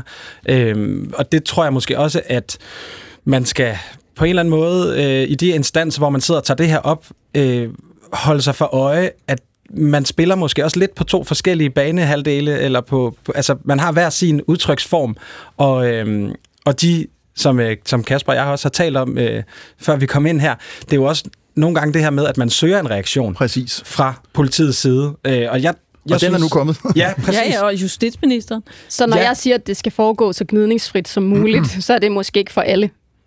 Jo, det tror jeg. Altså, jeg tror Okay. ikke, der er nogen, der er interesseret i øh, som sådan, at det, ikke skal, at det ikke skal gå gnidningsfrit, men jeg tror, der er forskellige definitioner på, hvad gnidningsfrit er. Må jeg bare lige spørge til noget lavpraksis, når nu Nønne øh, undrer sig over, at, at øh, to tredjedel af stadion, eller hovedparten af stadion, skal konfronteres med sådan et budskab, og jeg bryder ind, jamen det er ytringsfrihed. Så tænker jeg på stadion, uanset om det er i Aarhus eller København eller hvor som helst, er der i den forstand, altså nu kan man sige, at den her øh, kendelse er noget andet, men er der ellers ytringsfrihed? Kan hvem som helst, Sande, hvis hun skulle forvilde sig til en fodboldkamp, øh, kan hvem som helst tage et banner med og bare øh, hive det op? Ja, jeg skulle sige, hvis ikke det er godkendt, så skal man jo finde andre måder at få det med ind. Øh, Okay, men så, man- så man skal have godkendt et banner? De fleste af de banner, der kommer ind, og Tifo og sådan nogle ting, det er jo ting, der bliver forhåndsgodkendt af klubben. Ah, okay. Men, men det vil sige også kritiske bemærkninger om trænerskift eller ejerforhold. Det er som udgangspunkt noget, klubben accepterer. Ja, men det er i hvert fald noget, ja, lige præcis, det er noget, de accepterer. Øh, Det er ikke noget, de går ud og ligesom giver karantæner for, eller får revet ned, når de ser, at der er, er, er hvad hedder det, negativ stemning omkring klubben. Mm. For jeg har det også sådan lidt, altså, det kan godt være, at klubben vil kunne gå ud og stoppe det her i morgen, hvis det var det, de havde lyst til. Men, men de bliver også bare nødt til at ligesom også forholde sig til, at der er nogle fans, der har en platform, og det er stadion, der er deres platform. Øhm, og det er også derfor, jeg synes, bud, budskaberne synes jeg ikke er så interessant at, at diskutere, om det er mere det principielle i, hvad, hvad meget vil man begrænse fodboldfans øh, mulighed for at ytre sig på stadion. Jo, men på et tidspunkt bliver den slags afgørelser jo konkrete, og på et tidspunkt er der jo et, øh, et disciplinærudvalg, som skal sidde og tage stilling til den slags. Øh, Og vi har selvfølgelig spurgt formand for, for fodboldens disciplinærinstans, øh, som hedder Jens Hjortskov, øh, om han har nogle kommentarer til denne her historie, og, og hvorfor FCK lige har fået to bøder i træk, øh, og om man egentlig kan... Tre bøder, Tre i bøder i træk, træk. ja, og der har også været noget øh, fyrværkeri og noget pyroteknik osv. Øhm, men, men, øhm, men han skriver, at FCK har appelleret afgørelserne, og derfor udtaler han sig ikke om, om igangværende sager. Sture. Men jeg synes også, man lige skal, skal vende den øh, paragraf, du læste op af i starten, øh, som er den, som man ligesom har taget de her øh, antipolitibudskaber ind under. Fordi øh, Ja, det er det med at fornærme værdigheden og integriteten af en gruppe mennesker. Ja. Øh, jeg har ikke været øh, medforfatter på, det, på den paragraf, men jeg har det indtryk af, at det mere er over i sådan noget racisme og den slags øh, ting, man har man ligesom har, har set sig nødtaget til at, at have den her paragraf over hovedet. Øh, at man så kan putte de her budskaber ind i den også, øh, og, og ligesom argumentere for det, det, det, kan, man, det kan man sagtens gøre, men øh, ligesom i, når vi taler om, om fodbold øh, på banen, så taler man jo også om spillets ånd, og jeg ved ikke, om det er, om det er det, der har været tanken bag den her lov, det skal jeg ikke kunne sige. Men siger du dermed også, at man som den autoritet øh, og det, det, det monopol på voldsudøvelse, man har som politi, altså også må døje med en hel del af den her slags øh, bemærkninger? Man må jo ikke råbe fornærmende ting efter en politibetjent på gaden, det kan man blive dømt for. Ja, altså det... Øh, jeg, ikke, jeg synes, det er svært at, at stille mig sådan øh, til dommer over for, hvad præcis hvad politiet skal finde sig i. Men jeg tror, øh, når vi ser på det i sådan et øh, fodbold, øh, fodboldmæssigt sammenhæng, så skal man fra øh, disciplinærudvalgets øh, side, som jo er øh, en gruppe, der arbejder på et mandat fra blandt andet Divisionsforeningen, som mm. er, er klubberne i, i blandt andet og DBU, øh, hvilken hvad skal man sige, type fodbold, man godt kunne tænke sig, der skal være i Danmark. Øh, fordi at vi kan se i England, der har man slet ikke sådan noget her. Man har et meget, meget renskuret produkt, men der kan du heller ikke købe en øl og tage med ind på stadion. Mm. Der skal du drikke den et sted, hvor du ikke kan se banen, øh, og så videre, og så videre. Så der er jo også nogle overvejelser der i forhold til, hvad for nogle kampe er det, man vil kæmpe. Ja. Og det skal man være så meget bevidst i hvert fald. Ja, og hvor, hvad er det for en fankultur? Hvad, hvor livlig en tribune vil man ja, have? Præcis. Må jeg komme ind med en afslutning ja, til den Paul. også? Ja, ja, lige præcis. Den paragraf, du nævner, den kommer også bare lidt til at fremstå som sådan en gummiparagraf, som du kan pakke alt muligt ind i. Og det er også der, hvor vi som øh, fanklub, og også som øh, DFF, den fælles øh, fankluborganisation, har været udtalt, at hvis ikke FCK får medhold i den anke, de har givet, så skal vi også til at definere nogle helt nye regler for, hvad det er, man må på et stadion. Fordi mm. den paragraf, der er, den kan du i teorien også begynde at give bøder for ting, der bliver sunget, eller hvad for noget tøj fansen er på, når de kommer ind på stadion. Så det bliver bare enormt bred gummiparagraf, som kan bruges til at dække alle mulige ting ind i, som der ikke er nogen, der ved, hvad er, før det er, man får en bøde. Det lyder som en aflægger af Koranloven. Ja, og det, det er en spændende, men det der, øh, som Sture siger, en spændende forhandling om, hvad er det egentlig Absolut. for en fankultur, vi vil have på lægterne, fordi det er jo også fans, der gør det ved at gå til, øh, til fodbold. Tak til jer to, Kasper fischer Råvi, som altså er talsperson og bestyrelsesmedlem i FC Københavns Fanklub, og Sture Sandø, som er journalist og podcastvært. Selv tak. tak. Ja, så skal vi fra fodboldkulturen til øh, Nederlandene. Spekulationen om en øh, den hollandske, nu for længst afdøde, tyskfødte prins Bernhard. Han øh, kom til verden i øh, 1911 under det ganske lange navn Bernhard Leopold Friedrich Eberhard Julius Kurt Karl Gottfried Peter. Ni navne, næsten et ja, helt det må jeg fodboldhold. give dig ret i, det var langt. Men han blev øh, senere til prins Bernhard af Nederlandene. Der har været spekuleret i, hvorvidt han var nazist, hvorvidt han var medlem af det tyske nazistparti NSDAP. Det har han altid selv benægtet. Så sent som kort før sin død i 2004 sagde han til avisen De Volkskrant, jeg vil sværge med min hånd på Bibelen, jeg har aldrig været nazist. Han medgav, at andre tyske mænd, at han ligesom andre tyske mænd af sin generation havde været indrulleret i nazi-organiserede militærgrupper, men ideologisk var han ikke på Hitlers hold. Nu har fundet af et medlemskort i midlertid defineret han, øh, dementeret hans påstand. Det er den hollandske historiker Philip Max Calvert. Jeg er lidt usikker på udtalen, det får jeg formentlig korrigeret om lidt. Han er i hvert fald tidligere chef for det hollandske kongehus arkiver. Han kan nu i en ny bog, der skulle være kommet på gaden i sidste uge, fremlægge øh, beviser for, at prins Bernhard faktisk var medlem af nazistpartiet, som der står i det folkskrant, så meget hollandsk kan jeg, de definitive Entmaskierung von Prins Bernhard. Han er simpelthen demaskeret. Og nu velkommen til en mand, der har stået og fnæset lidt af mig. Historiker Joachim Lund, Ph.D. i historie, lektor på CBS, forfatter til flere bøger om besættelsestiden. Øh, og i den her sammenhæng jo ikke helt uvæsentligt at nævne, at du er hollandsk gift, og i øh, mere end et par årtier har beskæftiget dig også med nyere hollandsk historie. Joachim, prins Bernhard er definitivt unmaskeret. Hvorfor har man ikke vidst det før nu? Ja, maskerne er faldet, det må man sige. Øhm, man har vel også, altså der har jo været nogle meget, meget stærke mistanker om det her i mange år faktisk. Man kan sige, nu er det, nu er det endelig blevet bekræftet, at han var medlem af det tyske naziparti fra 1933 til 36. Øhm, ja, det er the smoking gun, det her. Det er simpelthen the smoking gun. Øh, helt tilbage i 1996 fandt en nederlandsk historiker faktisk en kopi af hans medlemskort i et amerikansk arkiv. Øhm, og da det kom frem, der var det et chok for den øh, nederlandske offentlighed. Øhm, der var mange, der nægtede at tro på det. Det måtte være en, en, en forfalskning, et falsum. Det måtte være en sammensværgelse. Øh, og kongehuset blev rasende. Øhm, og, men, men rygterne har jo svidet lige siden, og så kom det frem i 2010, da øh, en, en, en, en PhD-afhandling om prins Bernhard, øhm, at han havde, hun, hun kunne simpelthen, forfatteren til afhandlingen kunne simpelthen dokumentere, at han havde været medlem af det nazistiske øh, studenterorganisation, øhm, og at han også havde været medlem af både øh, SA og SS. Ja, okay. Og, øh, og det, det, det, det rykkede jo lidt på, på hans troværdighed, må man sige. Ikke? Altså, man, prins Bernhard var jo tysk øh, adel, ja. og møder øh, den nederlandske prinsesse Juliana i 1936. De gister sig i 37.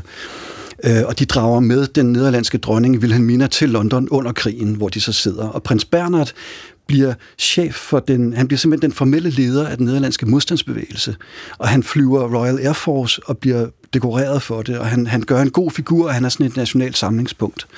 Øhm, men fordi han var tysk, så har nederlænderne aldrig rigtig brudt sig om ham. Han var sådan et arrogant type. Øhm, og da, da det så kommer frem, de her historier efterhånden, øhm, så, så begynder man jo at, at tænke, hmm, øh, er der måske alligevel noget om det?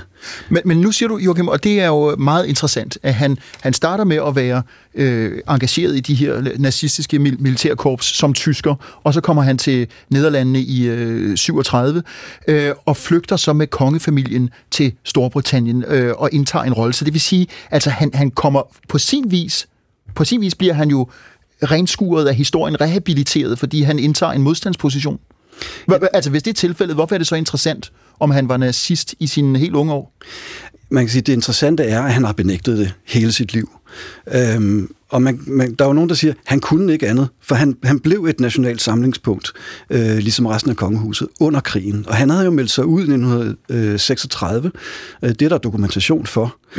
øhm, og selv, øhm, selv hævdede han, da han skulle forsvare sit medlemskab af SARSS, sagde han, at jamen, alle meldte sig jo ind ja, i 1933. Man kunne ikke stå udenfor. Det, man risikerede, man frygtede, at det ville skade ens karriere og ens liv, og i det her tilfælde hans universitetseksamen, hvis han ikke meldte sig ind. Men er det regulært nok? Øhm, altså, man, man kan jo sige, øh, det, er jo, det er jo et godt spørgsmål, men man, man kan jo vente den om at sige, det krævede mere end almindelig indsigt i, 1900, i maj 1933 at tænke, øh, det kan blive kontroversielt det her, jeg må nok hellere lade være med at melde mig ind. Ingen vidste jo, hvad det her kunne ende med. Øh, så i virkeligheden er det jo bare opportunisme, altså han gjorde ligesom alle andre. Det er jo altid interessant, altså når sådan nogle afsløringer kommer ud. Og det lyder ikke som om, han var sådan en super elsket, folkekær person, øh, sådan historisk set. Øhm, så jeg tænker måske ikke, at faldet har været sådan helt vildt stort, men hvordan har reaktionerne været på lige pludselig at være sådan, jamen nu kan vi faktisk slå fast, den her, den her mand er, han var nazist. Altså det er jo kongens morfar, skal jeg lige minde om, bare hvis man skulle være i tvivl. Ja, og øhm, og man, man kan sige, altså i den, den, den umiddelbare reaktion i den nederlandske offentlighed er, er nok mest, at, at øh, nå, nu, nu fik vi det endelig bekræftet. Øh, I virkeligheden har vi jo vidst det her længe. Ikke? Øh, og man kan sige, det er, øh, det er jo rart for de fleste. Der er, nok, der er nok ikke ret mange, der har skuffet og rasende over det her længere. Der skulle formodentlig gå noget tid, og prins Bernhard selv døde i 2004. Øh, han benægtede, som, som sagt, øh, til det sidste, at han nogensinde havde været medlem. Øh, altså med hånden på Bibelen? Med hånden på ja. Bibelen. Måske Never troede forget. han selv på sin løgn til sidst. Øh, det kan man jo ikke vide. Øh. Men, øh, men, men der, der, er jo, der er jo det ved, ved det nederlandske kongehus med den, den nye, eller relativt nye konge, øh, Willem Alexander. Øh, han har gjort op med forskellige ting i Nederlandets fortid. Han har sagt undskyld beklaget for deres kolonifortid. Han har, han har gjort mange øh, i vores dages øjne øh, fornuftige ting, mm. ikke for at redde øh, legitimitet og troværdighed i det nederlandske kongehus. Men ja. de, man kan også sige, hvis jeg må tilføje, de har heller ikke været så heldige. Altså, hans mor giftede sig også med en tysker øh, tilbage øh, kort efter krigen, da det var kontroversielt. Hans egen hustru, Maxima, er jo datter af landbrugsministeren fra general Videlas militærdiktatur i Argentina i 1970'erne. Øh, og det var så kontroversielt, da de giftede sig, at, øh, at hendes forældre faktisk ikke blev inviteret til brylluppet. Ja, de har det med at samle på autokratiske skikkelser i, i kongehuset. Men, ja, de gør det jo ikke nemt for sig selv. Men netop når du nævner Hollands relativt nye konge, Willem Alexander, han har været ude, som du siger, Joachim, med øh, undskyldninger og beklagelser i forhold til Hollands kolonisering i, i Indonesien for eksempel. Og i relation til øh, afsløringen nu, altså hvad kan man sige, den definitive afsløring af hans morfars øh, nazistiske fortid, så siger han, at han kan forestille sig, at nyheden især vækker en masse følelser i det jødiske samfund i Nederlandene. Han siger, vi er nødt til at se fortiden, som den er, inklusiv de mindre pæne dele, og det vil jeg nu kaste mig over. Ah, det sidste siger han måske ikke på den måde, men han vil i hvert fald kigge mere på det. Øh, hvad tror du, der så kommer ud af det? Ja, det, det, det, skal jeg ikke, det skal jeg ikke kunne sige. Altså, øh, men, men, men som historiker vil man nok sige, at, at det her ligger så langt tilbage i tiden, og der er gået så mange år og så mange generationer, at, at øh, det er blevet det, vi kalder historiseret. Mm. Altså, det er, det er ikke længere kontroversielt. Øhm, det, har det, det har det været i mange år, fordi Nederlandene jo var, nu skal jeg sammenligne med Danmark for eksempel, meget hårdere ramt af den tyske besættelse Præcis. under krigen. Ikke? Altså, mm. det gik jo meget, meget hårdt over, ud over den, den meget store nederlandske jødiske befolkning. Øh, mere end 100.000 mennesker blev slæbt til Auschwitz og omkom der. Mm. Øh, og det, havde, det så jo ikke godt ud, at der havde siddet en nazist i spidsen. Af... Lige præcis. Og læg jo ikke mærke til, Nynne, at ældre historikere, Joachim Lund og jeg selv, siger Nederlandene, ikke Holland. Ja, det, det, vi har drillet Adam lidt, fordi han øh, regredierer over det der Nederlandene i stedet for, for Holland. Men, men fra nu af det. Nej, det var bare lige lige her til sidst kort tilbage til, om han faktisk har følt sig som nazist, fordi som Adam, han, øh, han siger, så han jo, så har han jo sagt, jeg kan sværge med min hånd på Bibelen, jeg har aldrig været nazist, og I henviser til et medlemskab fra 33 til 36. Kan det være, at han, øh, som du måske også antyder, øh, jo ikke har været medlem af det, som nazistpartiet udviklede sig til under 2. verdenskrig? Altså, at det er det, han forbinder med nazist. Øh, på den måde, jeg ved det ikke, det er ikke for at undskylde ham, man prøver at forklare, øh, at, at man alligevel siger sådan i 2004. Og, og det er jo en, en, øh, en, en meget reel indvending. Altså man, man kan sige, øh, man, kan jo, man kan jo spørge, hvorfor han melder sig ud i 36. Øhm, og, øh, og det var jo stadigvæk på et tidspunkt, da, da, da Holocaust ikke øh, ligesom var på brættet nu. Ja, vi er slet ikke gået i gang slet overhovedet. Ikke gået i gang, vel, og der var ingen krig, og tyskerne var bare glade for nazisterne, fordi de skaffede folk arbejde. Øhm, det kan hænge sammen med, at han øh, forlovede sig med en, en nederlandsk øh, tronarving, øh, og så skulle man ikke være for politisk involveret. Ikke? Det, det, det kunne godt have noget for sig. Altså, det, det lyder som om den gode Bernard Leopold, Friedrich Eberhard, Julius Kurt, Karl Gottfried Peter, også kaldet prins Bernhard af Nederlandene, at han var en, øh, hvis man skal være lidt venlig overfor ham, en meget farverig mand. Altså øh, fire børn i et formelt ægteskab, øh, et par stykker udenfor, og dertil øh, skandaler indimellem top over begge ører. Så altså, øh, skal du ikke skrive biografien om prins Bernhard? ah, det, det, det, det tror jeg ikke. Øh, jeg har, jeg har nok at gøre. Jeg tror også, at en nederlandsk historiker vil være bedre rustet til, til, til den opgave. Det minder mig om, at så må jeg heller lige få korrigeret. Den hollandske historiker, hvis navn jeg øh, kløjs i før, hedder Philip Marshall Cavert. Vil en dansker udtale? ja, det, det var bare lige nu... Men, men må jeg ikke Det var lige... ham, der har fundet må jeg lige hejse, smoking gun. hejse et flag her til sidst for den smoking gun, fordi jeg, det forekommer mig fuldstændig forbløffende, at det medlemskort stadigvæk eksisterer eller er blevet fundet. Hvorfor har denne øh, mand ikke sørget for at få destrueret det medlemskort i forbindelse med sin indtrædelse i øh, den hollandske øh, kongefamilie, som jo så falder til den anden side af, af de allierede rækker? Altså, det er ubegribeligt for mig. Ja, og det, og det er det også for mig, og, og, og det, det, er jo, det er jo en spektakulær, spektakulær historie, fordi, fordi det er sådan et medlems det er jo et, et kartotekskort fra det tyske naziparti, og det burde jo befinde sig i et tysk arkiv, hvis det overhovedet er overlevet.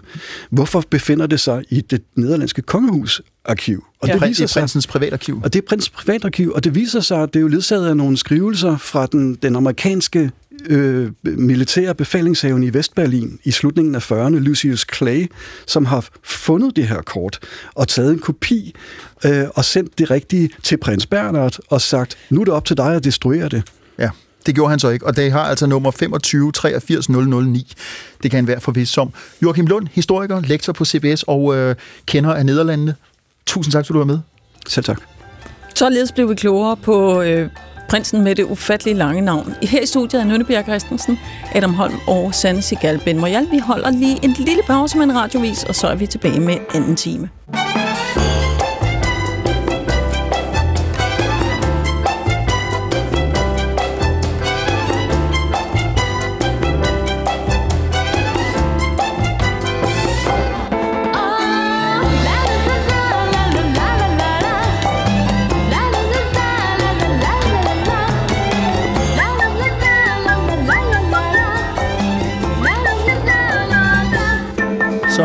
Fløjtet i gang med anden time af 4. division. Her ved mikrofonen sidder Nøllebjerg Christensen. Ja, tak. det, det er hende, der snakker. Det er hendes host. det er hendes host. Ved siden af sidder den fløjtende Sande Sigal Ben Moyal, og her øh, ved øh, ja, værtsmikrofonen, nu sidder jeg, Adam Holm, som er kommet flyvende ind. Vi har øh, også en flyvende anden time. Nønne, skal vi lige øh, meget hurtigt rekapitulere, hvad der er på ja. i anden time? Ja, men det er jo døden.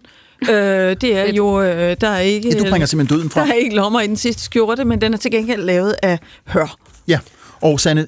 Men jeg har taget en uh, mere finkulturel reality med til jer i anden time, som ligesom sådan er den her uh, Bille August-film om, om dronningen, hvor vi kommer altså, så, så, så tæt på dronningen, som man kan komme i en sådan kreativ proces. Åh, oh, du får sagt det meget fint. Og øh, jeg har en historie, der handler om øh, den meget sete og øh, er nogen også øh, regnet for kontroversielle israelske tv-serie Fauda. Mm. Den kommer vi til, men inden da, der skal vi vanen tro forbi ugen kort og godt. Hver har en historie uden gæst, det har jeg sagt nu i fem år træk, så alle ved det. Og det er næsten seks. det er næsten seks. seks år, altså. Øhm, det er Sanne, der indleder. Ja. Jeg er jo øh, svært øh, optaget af sådan noget med øh, øh, popkultur, men også sådan noget, hvor når, når ting bliver adopteret. Øh, og her fandt jeg over en historie om Candice Johnny øh, fra Jyllandsposten, hvor overskriften lød, vi er blevet accepteret af kultureliten, var det på tide. Og øh, der er vi jo netop ude i sådan et, øh, nu siger jeg sådan et, øh, øh det er jo noget, som nogen måske har over lang tid betegnet som noget mere lavkulturelt. Øh, Altså den her Candice syngende nordjyde, som sådan spiller øh, på, på sådan nogle ikke-festivaler, hvor dig og mig og Nynne kommer. Øh, og lige pludselig, også med den der Candice-dokumentar, som, som kørte for det vores Candice for livet, mm. så blev det jo sådan noget, som vi tog til os at kunne intellektualisere. Altså sådan en, åh, nu bliver det også lidt sådan sjovt, altså lidt ligesom man også har gjort det med reality, og det var også derfor, vi kunne tale om reality i første time, fordi nu er det lidt blevet sådan en, og kultureliten ser også reality, eller kultureliten øh, synes også, det er sjovt at gå til Candice-koncert. Og lige pludselig så ringede Gyldendal jo til Candice Johnny, og Smukfest ringede, og vil du skrive en bog? Og, øh, og det, det ville han. Og jeg tror ikke, mange havde tænkt, at Candice Johnny skulle skrive en bog på Gyldendal. Altså, det er jo et lidt sådan måske aparte match, men det gjorde han altså. Øhm, og, og en bog, der hed, hed den Kærlighed, Kærlighed fra mig, øhm, som, som han er ja, bogaktuel med. Kærlighed han er, for eller til? Fra mig, fra dig, kærlighed ja. fra mig. Der er et for et eller andet forholdsord i hvert fald. Der er et, for, der er et forholdsord der, øhm, som jeg synes er, er ret spændende, det der med, altså, jeg ved ikke, om I har taget Candice til jer, men i så fald, hvis I ikke har, så er I jo nok bare ikke helt lige så trendy, men der er sådan en, uh, skal vi tage ud og se Candice koncert, ikke? Altså den der, jeg kan godt forstå, at for Candice Johnny har det været et sjovt skifte. Mm. Altså, hvornår bliver man lige pludselig optaget i det gode ja. selskab? Hvornår bliver man lige pludselig øh, en del af kultureliten? Og bliver man det egentlig i virkeligheden, eller er man stadigvæk lidt holdt ud i sådan en strakt arm, fordi det også er lidt sjovt? Meget sigende, hvis nu vi tre og lyttere af programmet her udgør kultureliten, i hvert fald den, som nogle gange bliver skudt på som en del af den, så er det meget sigende, at vi ikke kun titlen på bogen. Vores redaktør, Nana, har lige visket mig det jøde, med kærlighed fra mig. Og der er også nogle, for, der er nogle præpositioner jo, jo. der, som kan være men svære så sidder vi, hvad hedder den? Jeg kan ikke lige huske. Ja, men altså, jeg var da en af dem, der sprang på den der Candice-dokumentar, som jo som var, var fremragende. Vi havde jo også instruktøren i studiet. Præcis. Og, og jeg mener bare, det er jo bare sjovt at se det der med, hvornår kan vi begynde at adoptere, hvornår bliver det øh, enten som et gimmick eller lidt legitimt, og mm. synes, det er sjovt. Og, altså, men er der stadigvæk ikke den der distance? Altså, mm altså mm, personligt må jeg sige, at jeg er under alle omstændigheder virkelig dårlig til scenekunst. Jeg går ikke til nogen former for teater eller koncerter. Øh, men jeg tror, det der er på spil er, at der bare er gået en masse tid. Altså ligesom det skete for Birte Kær, og ligesom det skete på, for Paul Køller, så når man til, at der er nogle generationer, der ligesom bider sig selv i halen, og så, og så øh, kommer der, så er der nogle ting, der kommer på afstand, og så kan man måske bedre se de kunstneriske kvaliteter, der måtte være, eller underholdningskvaliteter, der måtte være, og så er der, ikke, så er der ligesom ikke altså, så meget snopperi i det, så, så bliver det opløser tiden på en eller anden måde, de der, det der snopperi. Jeg ved det ikke, og så læner man sig bare tilbage og har en fest, ligesom Birte Kjær i vores rejse rundt mm. til, til festivaler, og bare spiller det musik, hun er god til, og som jo sandt for døden kan sætte gang i folk. Men jeg mener bare, Candice Johnny har jo altid, altså han har jo ikke altid eksisteret, men han har eksisteret i 100 år. Han har gjort præcis det samme. Han er skide god til det, han gør. Han er mega populær, fordi han er virkelig dygtig til det, han laver.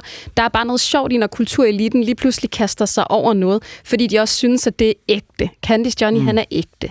Ikke? Hvor det er sådan, jamen det har Candice Johnny jo været, siden han blev født, var jeg ved at sige. Ikke? Og du ja. kan altså også, det er jo også sådan en, og nu taler jeg om, som om jeg er kultureliten, men sådan en, må bare sige, der findes mange ægte mennesker i Nordjylland. Altså, det er også lidt sådan noget, vi synes... Jo, det, men altså, Sanne, det er, det er jo en så kompleks og luftig diskussion på en og samme tid, fordi der er også masser af ægte mennesker øh, i indre København. Altså, den, den der søgen efter det autentiske, så skal man fremhæve nogle ædle dyr på savannen, og I se dem. Altså, øh, jeg synes dokumentaren, ligesom så mange andre, var jeg meget begejstret for den. Jeg kendte ikke til Candice før, det vil sige, jeg kendte til navnet, jeg havde ikke haft lyst til at lytte til dem. Det er lidt, jeg har hørt, at den type musik kan jeg ikke lide. Det vækker ingen følelser i mig, men jeg mener virkelig, uden at være forhåbentlig alt for heldig. Altså, øh, altså, der er jo subkulturer, der er genre til hvad som helst, og, og, og mine præferencer, som for eksempel...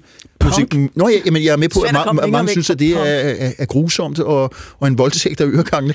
Så, så jeg, jeg, personligt har det lidt sådan, jeg, jeg trækker på skulderen og tænker, det er jo glimrende. Sådan, det kan man godt kalde en form for relativisme, at, at der er plads til øh, mange øh, nuancer og smagsformer, og jeg, jeg kunne ikke drømme om personligt at rynke på næsen af Candice, Candice Johnny. Candice Johnny, Candice Johnny. Jeg vil bare ikke lytte til musikken, jeg synes, det er redsomt.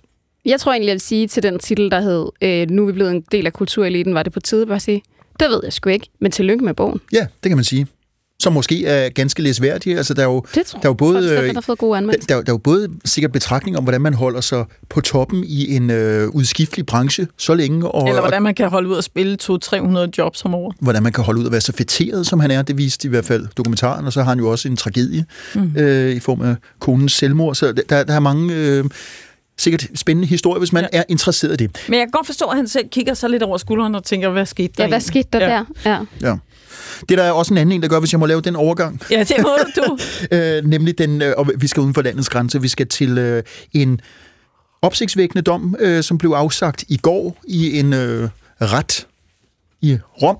Øh, forfatteren Roberto Saviano, nogen kender ham muligvis, fordi han har skrevet forlægget til det, der er blevet den meget populære film og senere tv-serie Gomorra, han er napolitansk forfatter, beskæftiget sig meget med øh, Camorraen, altså den, itali- øh, den napolitanske udgave af, af mafiaen. Han lever under politibeskyttelse. Roberto Saviano, han øh, er også aktiv i immigrantdebatten, som er meget stærk i Italien, for det er jo et af de to-tre lande i Europa, Sydeuropa, der modtager flest flygtninge, og det mm. er en hæftig, og, og migranter, og det er en hæftig debat. Og øh, tilbage i 2020 blev Roberto Saviano interviewet af et italiensk tv-program, i kølvandet på endnu en drukne udlykke ud for en af uh, Italiens uh, kyststrækninger, hvor uh, jeg tror 60 overvejende afrikanske migranter var druknet, og den daværende indrigsminister Matteo Salvini og øh, den nuværende premierminister øh, Meloni havde øh, ifølge Roberto Saviano bare trukket på skuldrene. Lad os lige høre, hvad Saviano sagde. Viene solo da dire bastardi, come avete potuto. A Meloni, a Salvini, bastardi. Han siger, alt det, undskyld, bullshit, de fyrer af. Øh, det eneste, jeg kan sige, det er bastarder. Meloni, bastard. Salvini, bastard. Bastardi. Og øh, det ville Giorgia Meloni ikke have siddende på sig. Så hun øh, har trukket Roberto Saviano i retten. Processen har øh, kørt meget, meget længe, og den er altså så øh, endt med kendelsen i går, som lød på, at Roberto Saviano skal betale 1000 euro i bøde for at have kaldt Giorgia Meloni for en bastardi. Selv siger Saviano, altså, han synes, det er utrolig trist, at det er kommet dertil, at et politisk ladet udsagn fra en forfatter, kald ham så en offentlig intellektuel, skal ende i retten. Han har gennem hele processen sagt, hun har da bare kunnet tage til genmæle, hun har kunnet sige alt muligt om mig. Hun har også en, en talerstol og en adgang til medier, både offentlige og, og, og mere specifikke, så, så hun kan bare tage til genmæle, sige hvad som helst. Han ser det som en ytringsfrihedskamp, og øh, PEN, både PEN International og herhjemme, støtter selvfølgelig Roberto Saviano. Hvad tænker I om det forhold, Nynne, du kigger på mig? Ja, nej, men jeg, jeg sidder og spekulerer over, hvad vi skal mene om det, fordi jeg, jeg kan sådan set godt forstå, at moderne politikere, som får hældt så mange skraldespande i hovedet, øh, online for eksempel, på deres sociale medier. Altså jeg kan godt forstå, at de selv har det sådan i gang med, nu må det simpelthen være nok at sætte foden ned på et eller andet sted. Men jeg, jeg ved jo ikke, om det er sådan noget, der gør sig gældende, fordi jeg synes sådan set også, at det er en bagatel. Altså det, det andet, der kan gøre sig gældende, er måske, at han er en meget indflydelsesrig stemme, at de er bange er for ham, ja. øh, og at, øh, at, øh, at de gerne vil tryne ham og prøve at, at, at undertrykke den stemme. Jeg, jeg ved ikke, om nogle af de løsninger dur, men jeg, eller nogle af de forklaringer kan gå an, men jeg, jeg synes øh, principielt, at han har ret. Hun kunne sige hvad som helst om ham, eller hun kunne bare vælge at overhøre det. Altså ifølge den NGO, der hedder Reporters Without Borders, der ligger Italien på en 58. plads i forhold til verdens pressefrihed. og Roberto Saviano har sagt, netop sådan en, øh, en dom som denne her, eller i hele processen, viser, hvorfor vi ligger så langt nede, fordi vores politikere er alt for ømskinnede. Men synes du, det kan sammenlignes med Mette Frederiksen, der ikke vil have brændt en dukke af sig? Øhm For det kom der jo også et rensligt Det, det efterspil gjorde ud af. Jamen, men altså, nu du nævner Mette Frederiksen, undskyld, jeg ikke helt svare på de spørgsmål, men altså, vi, vi har jo alle sammen lige hørt, øh, eller mange vil have bemærket, at øh, Mette Frederiksen svarede øh, ret kritisk på et spørgsmål fra en TV2-journalist, øh, som spurgte lidt til, øh, øh, hvorfor hun ikke lægger blomster for øh, palæstinensiske ofre, og hun kaldte journalisten for historieløs og, og tog ham i skole. Øh, og og på, for mig er der sådan lidt en, en sammenhæng mellem sagen, som jeg hurtigt skitserede fra Italien, og så den her, altså, at der er en, øh, en grænse, som politikerne markerer. Her gider de ikke tage imod spørgsmål fra pressen. Jeg synes jo bare, at pressen gør deres job, mm. øh, og en offentlig intellektuel som Saviano gør sit job. Man kan være uenig, men, men han har burde have fuld ret til at sige den slags i en offentlig sammenhæng, uden at skulle trækkes i retten. Det er min personlige lille mening. Lille mening. Lille, øh, lille bitte stor mening. Nej, men jeg mener bare, man kan jo altid diskutere om graden er bastardi, om det ligesom er super alvorligt, eller ikke så alvorligt, eller det Det skal kan man vi- måske være vi altid, napolitaner for at ja, forstå. det skulle jeg lige til at sige. Det er måske også noget kulturelt. Det ved jeg ikke, hvordan bastardi lyder på italiensk. Øhm, men jeg tænker, det er vel altid sådan, at du kan sige noget, du har ytringsfrihed, du kan sige noget, og så kan man sige, det der, det finder jeg simpelthen for injurierende, jeg hiver dig i retten. Altså jeg mener da, at den der sag, var det Paludan, der kaldte Mimi Jacobsen et nazisvin i Ja, går nemlig, aften Danmark.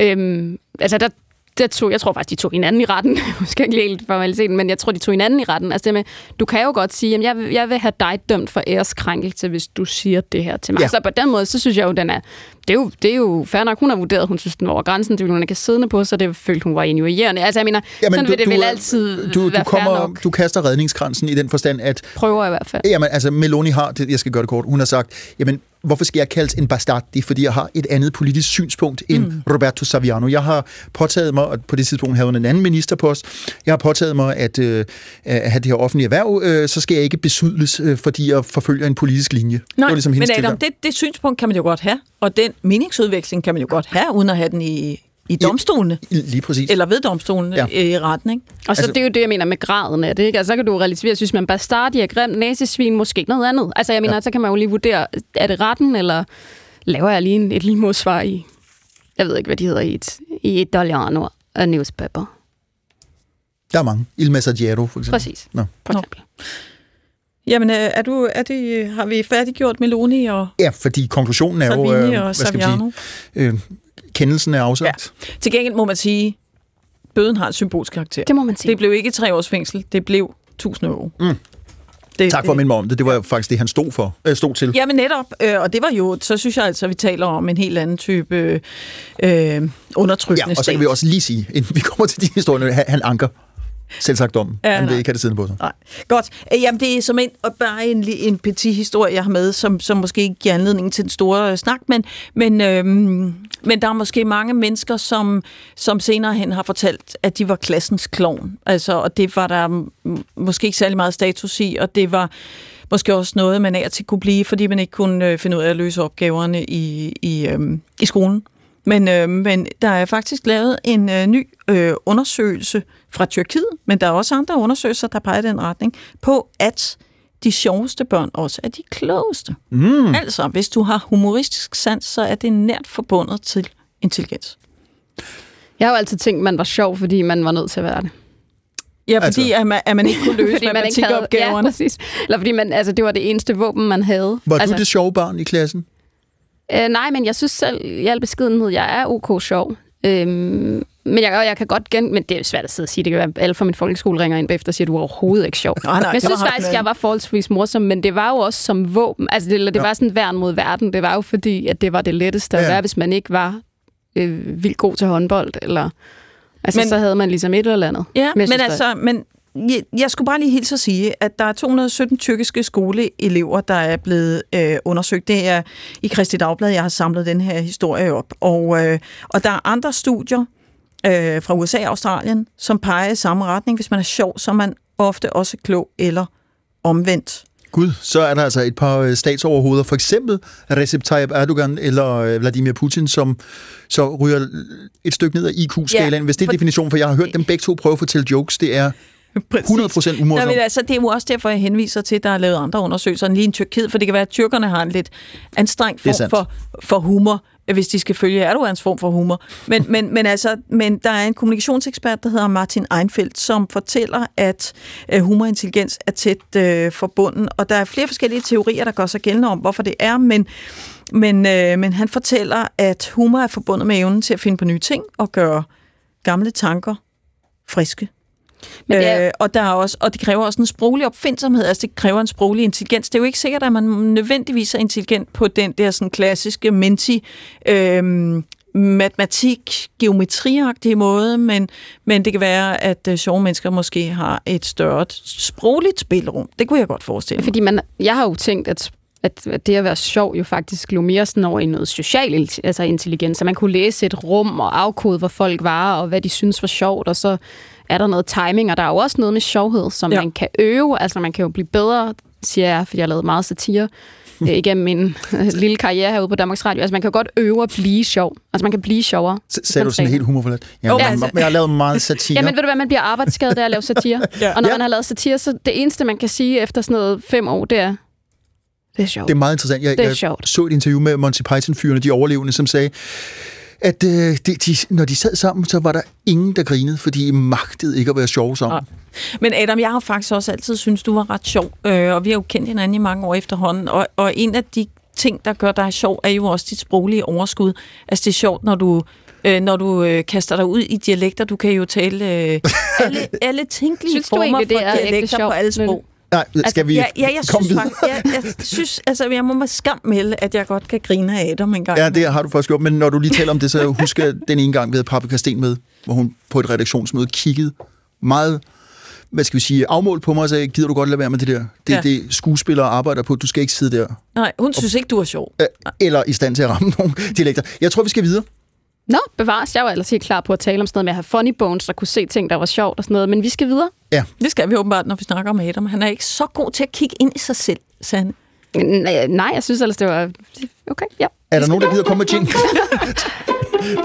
nu skal vi, ja, og vi bliver faktisk nødt til at stryge det, som nogen kalder det dumme danske grin. Øh, fordi nu skal vi virkelig tale om noget ganske andet. Vi ved alle sammen, hvad der skete i lørdags i det sydlige Israel, i områderne, der grænser op til Gazastriben. Israel blev ramt af det værste enkeltstående terrorangreb i landets i øvrigt meget terrorplagede historie. Tragedien er som bekendt enorm, og nu bulrer krigshandlingerne med enorme ødelæggelser og høje dødstal også. På palæstinensisk side, det er den rå og blodige virkelighed.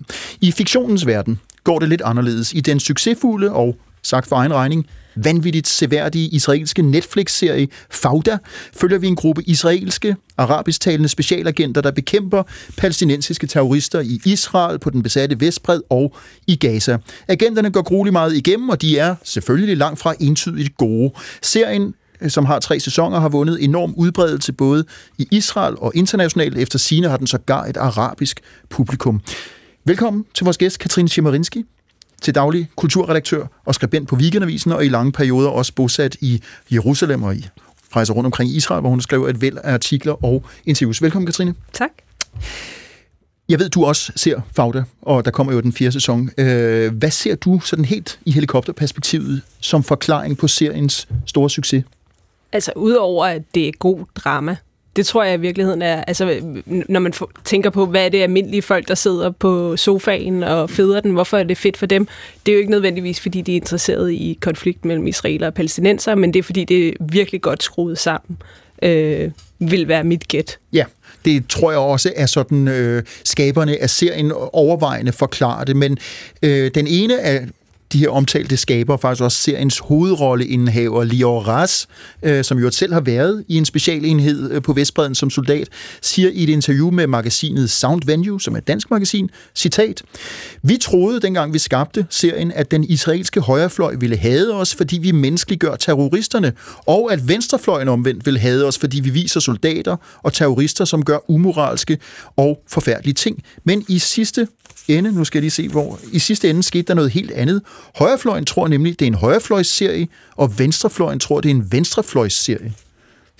Deler du hans beskrivelse? Ja, det gør jeg. Altså, jeg vil lige hæfte et ord til ham. Øh, Leo Ras, han var, som du også nævnte, han har været medlem af en af de her specialenheder, usynlige enheder, der hedder Sayed øh, Duvdevan, som er sådan kirsebærenheden. Han har simpelthen erfaring med de ting, han også laver i serien, kan Ja. man sige. Ikke? Og i, i sidste uge, tog han ned til Sterot sammen med en af sine kolleger for at hive familier ud.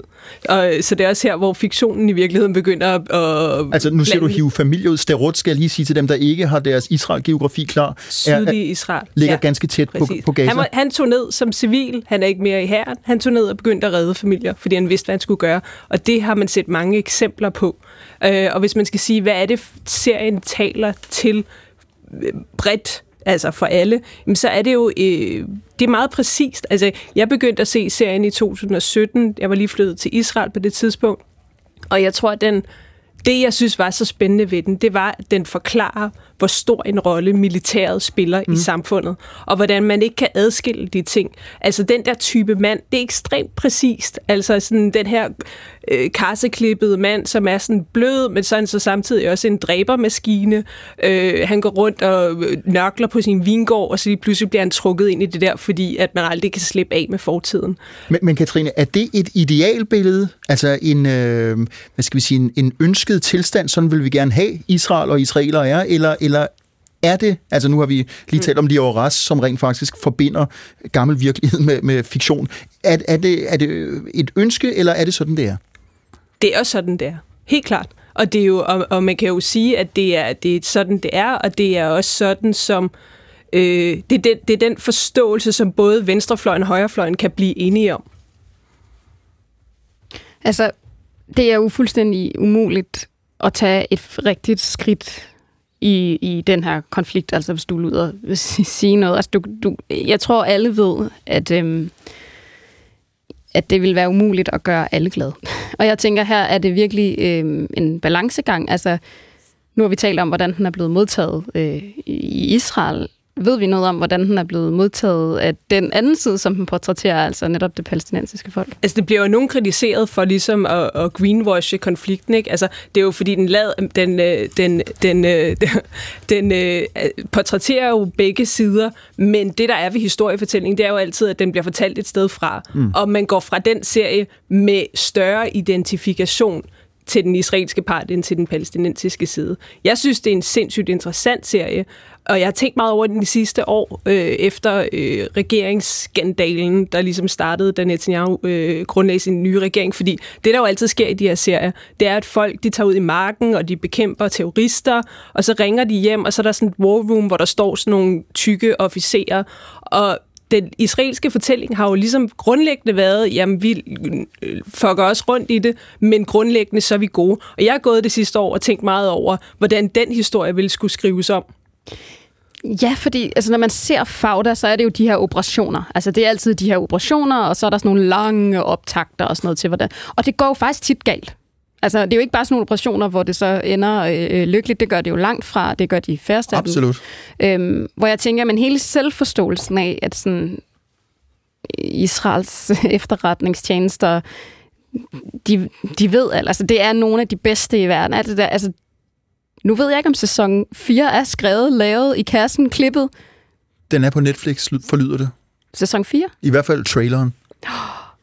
Det bliver jo, altså, sæson 5, så forestiller jeg mig, har et andet manus. Det, det kunne man tro i hvert fald ikke, fordi så skal man til at forestille sig, at der er problemer i, i war roomet, ikke? fordi at Benkvir-typerne står der og, og hostler. Ben Kvir, skal vi lige sige, er en meget øh, højreorienteret israelsk politiker. Ja, og, og samtidig så har det her jo bare været en kæmpe efterretningsfiasko simpelthen, ikke? Og den, altså det er, jo, det er jo en kæmpe krise for israelsk identitet simpelthen, ikke? Fordi man har sagt, mm. okay, det kan være, at vi er et lille land, men vi har den stærkeste her i verden, og vi har de smarteste efterretningsfolk, de klogeste efterretningsfolk, de snedigste efterretningsfolk. Og det gik bare fuldstændig galt sidste lørdag. Så, så, så man skal jo se den her serie for at prøve at forstå, hvordan israelerne forstår sig selv. Lige og så skal man se den, fordi at, at den jo bare viser, hvor ulykkeligt og tragisk og forfærdeligt det er for alle parter. Selvom øh, at vi umuligt kan bringe billeder i radioen, så tænker jeg alligevel, at man kan danne sig sine egne billeder til den lyd, der kommer. Vi skal lige høre lidt af, af traileren fra en af Fauda-sæsonerne. بس انا مش راح اطلع من هنا بطلت اهرب إذا بدنا عشان ناخد منزل خروج ما خلينا خشب دخل بليد فوزي זה לא נגמר. טוב, כולם לפתוח עיניים, משהו פה מסריח. كيف قطعته من البحر؟ Ja, okay. Det, jeg ved ikke, hvor meget det siger. Ophidset stemmer og lidt maskingeværs ild og, og så dramatisk underlægningsmusik. Sådan er det jo i den type, vi kan godt kalde det en a- agentserie. Øh, jeg skal jo lige sige til dem, der må sidde og tænke, hvad, hvad betyder fauda? Fauda er arabisk, betyder øh, kaos, øh, og er et udtryk, de bruger i serien, når der opstår noget, fordi som jeg vist fik sagt, i min indledning, så taler de overvejende arabisk, de her specialagenter. Og en af dem, og nu kigger jeg igen på dig, Katrine, eller en af dem, altså Lior Ras, hovedrolleindhaveren, øh, taler også arabisk fra tid til anden, fordi han er, har irakisk, jødisk baggrund. Og han, han siger, at han har oplevet, at øh, altså uden for serieverdenen er der rigtig mange israelere, som har fået et lidt mere afklaret eller nuanceret syn på, hvem det er, der befinder sig på den anden side af, af de, øh, de mure, der er rejst. Øh, og han, han mener, øh, at han, mødt, ja, han siger, at han har mødt flere israelere, som øh, er blevet interesseret i at lære arabisk, øh, folk som måske har en europæisk jødisk baggrund. Er det også dit indtryk? Nej, egentlig ikke. Altså, fordi, nej, det, det, jeg, du, skulle, du skulle have sagt ja. Ja, men det, det, det, nej, det synes jeg ikke, fordi det er jo ikke en... Altså, okay, hvis jeg skal kritisere serien lidt, og nu er jeg jo også kulturredaktør, så nu tillader jeg mig også Det skal bare du gøre. Jeg synes, han er blevet ekstremt glad for sig selv gennem de øh, sæsonerne, og han er kommet til at fylde rigtig meget. Han har sådan en, en attitude, som er sådan lidt irriterende. Øh, Jeg, jeg, prøver, jeg, jeg er ved at nikke mit hoved af led. Jeg er meget enig. men, og problemet med serien i de senere sæsoner, det er, at det handler mindre og mindre om civilt liv, og det handler mere om dramatiske actionscener, og det handler mere og mere om ham og den der enhed. Og det fungerer bare ikke sådan i virkeligheden. Det er jo ikke sådan, at de er sådan en lille autonom milits, der bare sådan fyrer rundt på Vestbreden, og i den nye sæson, som jeg har set, der er de også i Belgien og sådan noget. Altså, det fungerer ikke sådan. Det er dejligt drama, men det, er ikke, det har ikke noget med virkeligheden at gøre. Og netop den der, altså jeg tænker måske også den der selvsmagen, jeg ved ikke, om det er intentionelt. Har du et bud på det? Altså, at de begge to synes, at han er blevet sådan lidt en irriterende karakter. Sådan er det jo tit med en hovedperson, der bliver irriterende i løbet af, af Ja, serien. jeg er jo ikke stor seriofil. Jeg, Nej, jeg, okay. jeg har lavet mig irritere over øh, Doron, som han Ja. hedder, øh, fordi han startede så godt, og nu er han netop, som Katrine siger, øh, han, han fylder for meget, og der er også øh, nogle amorøse eskapader, som for det første er ekstremt usandsynlige, hvordan kan han score de enormt lækre kvinder, øh, og, og for det andet, så er han bare for hurtig og for, øh, for, for adræt, og det passer heller ikke til, hvordan han ser ud. Nå, men jeg mener bare lidt ligesom, at man jo ofte siger, at man kan realisere sig selv, mens man skriver. Altså, hvis man skriver en bog, så, så vokser man ligesom på en måde, man måske ikke nødvendigvis havde forudset inden. Så tænker jeg også, at det samme kan gøre sig gældende i sådan en manusskrivning. Mm. Altså, at han, at han simpelthen altså, er blevet larger than life. Og det tænkte jeg nemlig på, fordi jeg så det, som Katrine også sagde, det der med, at lige pludselig, så ser jeg øh, på, på Instagram Fauda live på, so, altså på sociale medier.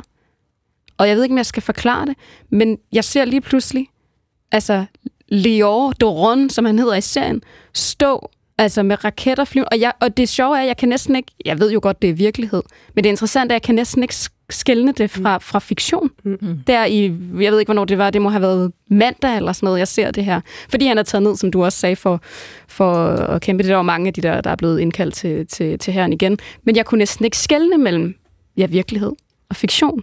Altså bare for lige at understøtte mm. jeres pointe omkring, at Doron er måske ved at blive større end serien. Mm. Ja. ja, men jeg har ikke set Fauda, men det lyder som om, jeg skal. Men, men Katrine, se i lyset af, hvad der er sket øh, i den seneste tid. Altså, hvad kan vi så...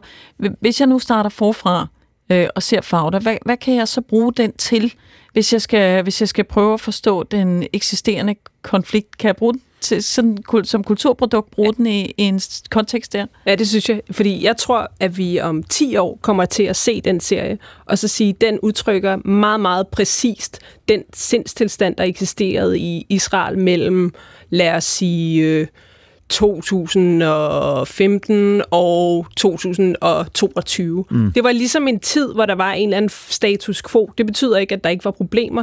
Der var bare sådan, det, Israel lykkedes ligesom med at t- holde dem ude. Mm. Holde der var situationen nogenlunde der stabil. var forholdsvis ro. Netanyahu var konfliktsky, men det betød også, at han ikke gik ind i alle mulige hasarderede situationer. Alt ændrede sig i november sidste år. Øh, i den periode, der havde Israel også den her ekstreme øh, vækst i forhold til det her startup nation. Og det betyder, at og det hænger totalt sammen med militæret og efterretningstjenesten og hele, altså det som Israel var indtil november sidste år, det kan man sådan fornemme i den serie, og den, det ethos, der ligesom eksisterede. Det er bare totalt smadret nu. Mm-hmm. Katrine, vi har lige et minut, inden vi øh, runder af, øh, og jeg så en anden af seriens skaber, øh, Avi Isharov, han har sagt til, til Christi Dagblad, at vi ønsker med vores serie at vise den palæstinensiske synsvinkel for uden den israelske. Vi vil gerne vise, hvad der foregår på Vestbreden, fordi på den israelske kulturscene ser man simpelthen ikke, hvad der sker. Vi vil vise det på en ægte måde. Har han ret, Avi Ishorov, at man øh, langt hen ad vejen på den israelske kulturscene ikke rigtig beskæftiger sig med besættelsen og dens konsekvenser? Ja, det har været totalt fraværende. Altså, man har kunnet bevæge sig rundt i den israelske offentlighed, og, og altså, folk har fortrængt palæstinenserne, og det har været nemt at gøre, og det er jo også det, der igen i lørdags ændrede sig. Nu kan man ikke fortrænge det mere, fordi de kom hjem og bankede på døren bogstaveligt talt. Ja, det må man sige, og, og det foregår jo stadigvæk. Ja. Øh, der var meget, vi ikke nåede at tale om, for eksempel andre fortrinlige israelske serier. Jeg nævner en, som jeg ved, Katrine også har beskæftiget sig med og skrevet om i weekendavisen, det hedder Our Boys. Øh, du nikker. Den mm. kan man også se oven i Fagda. Katrine Simarinski, kulturredaktør på Weekendavisen. Tusind tak, fordi du er med. Og så er vi lige lidt over halvvejs gennem denne anden time af 4. division. I studiet sidder Nynne Bjerg Christensen, Sanne Sigal og jeg selv, Adam Holm. Og nu er det Sanne, der har historien. Det er det nemlig. Altså, dronningen er jo øh, gået Netflix, hvis man, kan, hvis man kan sige det sådan. Altså, New York... Også, nu også hit. Hun er gået Netflix, som The New York Times skrev i en overskrift for nylig. Scream Queen. More like... det, er, det er næsten for meget. More like Stream Queen. Øhm, og, og det er jo også rigtigt, at den her nye øh, Netflix-film, øh, som, som Bille August har instrueret, der kommer vi helt tæt på dronning Margrethe, øh, og dronning Margrethes øh, kreative arbejde. Altså det, som dronningen jo øh, er kendt for, altså det, som er hendes øh, varemærke ud og gå rundt og klippe røde snore og sådan noget, så er det jo hendes kreativitet. Og øh, ja, jeg har selvfølgelig kaldt på forstærkning til at tale om dronningen, og det øh, har jeg ikke gjort, fordi jeg ved godt, vi, vi sidder også to historikere, ikke også, Adam? Jo, så, ja. det gør vi nemlig. Jeg har kaldt på Emma Påske, øh, også historiker, øh, som jeg tænker, vi skal prøve at, at måske komme til der på det. Altså hvis vi kan komme til der, man er faktisk virkelig, virkelig tæt på dronningen mm. i, i den her film, og jeg tænker, at vi måske skal starte med faktisk lige at høre et, øh, et klip fra den.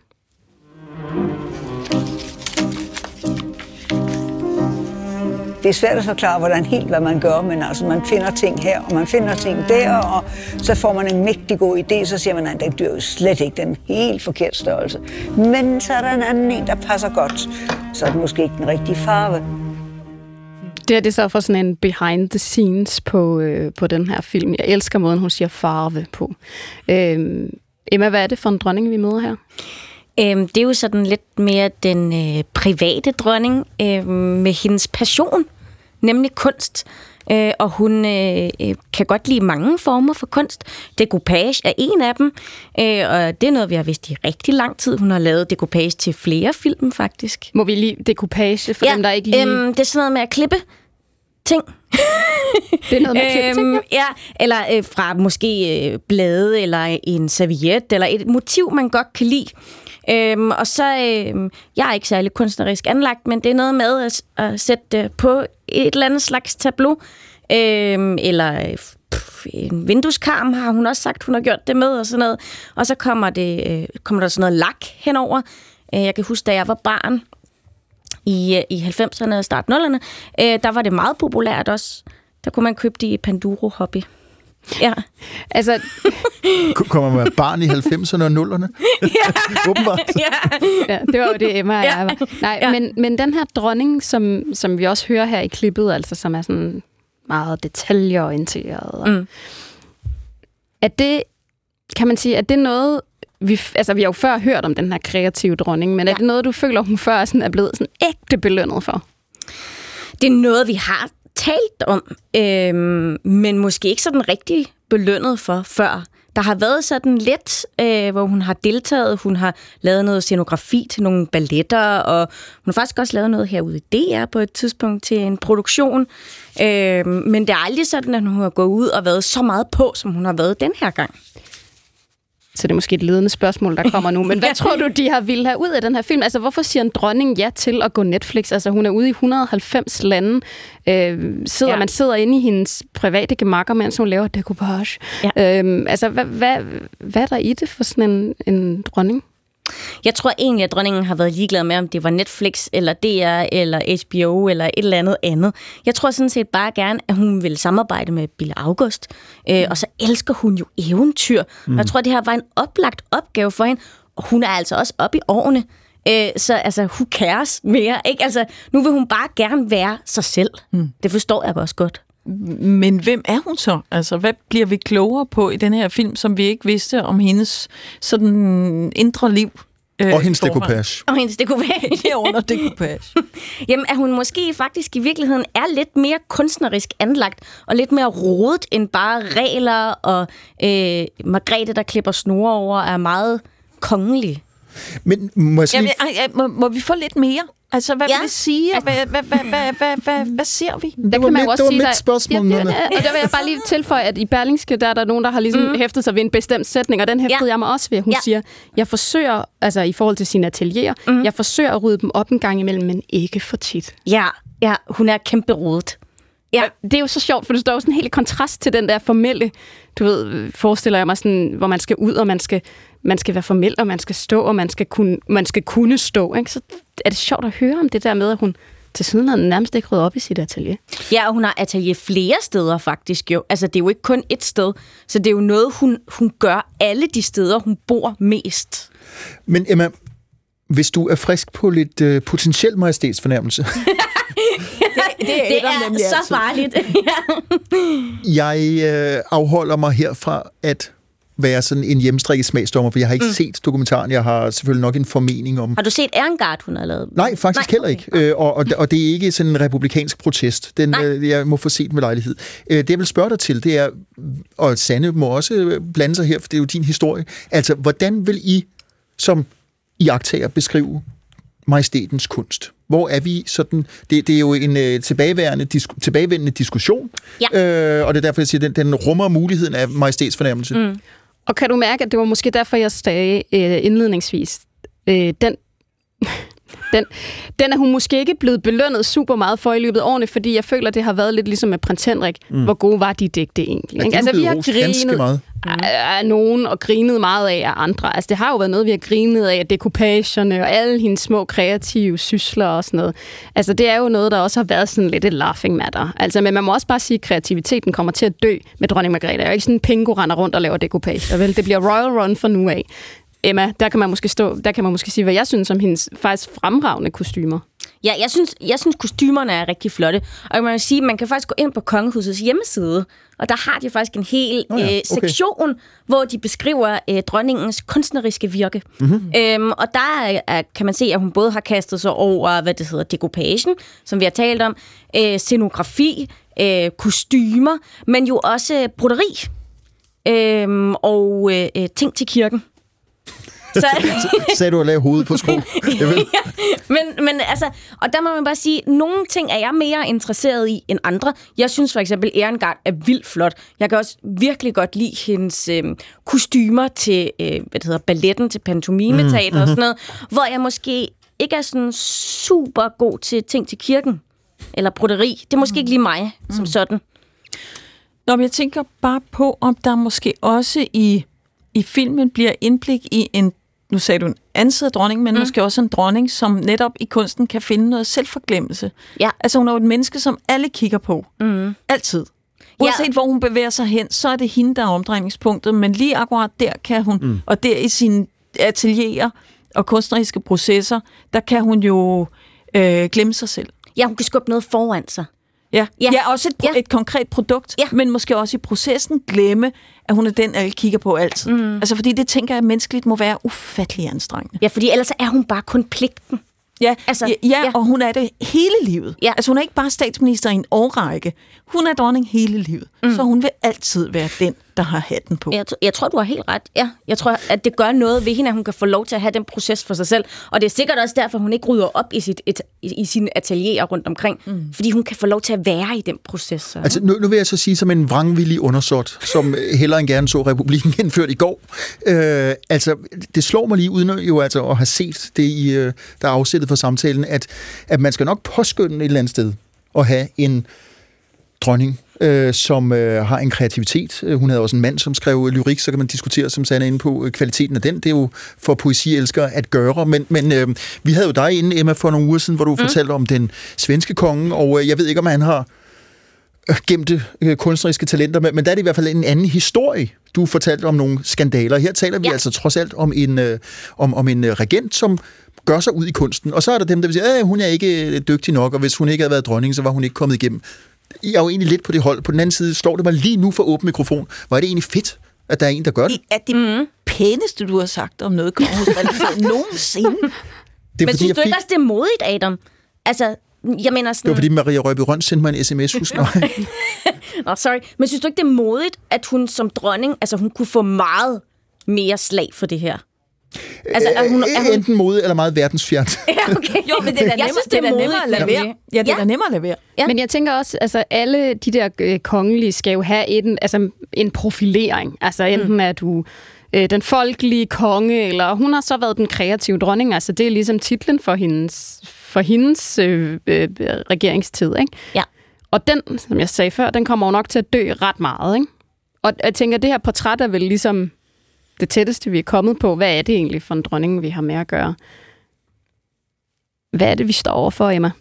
Uden at kritisere Royal Run, hvad er det så, vi står overfor? Hvor, hvor, nu, nu skifter vi fra kreativiteten, når dronningen så ikke er her mere. Mm. Hvad er det så, vi står overfor? Hvad, hvad bliver, hvad bliver øh, kronprinsens titel? Svenske tilstanden. ah, dog ikke, tror jeg. Nej, men det er da også, hvad han bare ligner sin morfar. Ja, det tror jeg nemlig. Altså, jeg, jeg er jo på det hold, der tror, at, øh, at Frederik ligner Frederik. Altså Frederik 9. Øhm, og øh, det tror jeg er hans styrker. Jeg tror sådan set også, det er meget godt, at der er forskellige monarker. Altså, at de ikke ligner hinanden nødvendigvis. Med forskelligt fokus. Ja, og, og vi kender jo ikke prins Christian særlig godt, og vi kender jo heller ikke hans søskende særlig godt, øh, så vi ved jo ikke, om der er nogen af dem, der faktisk er meget kreative. Vilde med dekopage. Øh, måske, altså hvem ved? Æ- Em- Emma, den dag den store opstandelse kommer, hvor, hvor vi skal stå på hver vores side af barrikaden. Øh, jeg står med sådan en lille rød øh, kylot, ligesom i den franske revolution. Hvor står du? Står du med, med de blå kylotter? Ej, jeg, jeg, jeg, jeg får, altså, jeg tror altid, jeg vil forholde mig kritisk til en magtinstitution, og det synes jeg, kongehuset er. Lige kort her til sidst. Hvor stort et scoop er det egentlig for sådan Netflix at få sådan en, en dronning øh, på skærmen? Det er da et sygt godt scoop. Altså, ja. ja. Ja, der er meget fjernsyn, vi skal hjem og se. Det kan man så også jo. ja. Emma Påske. Tak fordi, at øh, du kom og gjorde os klogere på den her øh, film. Selv tak.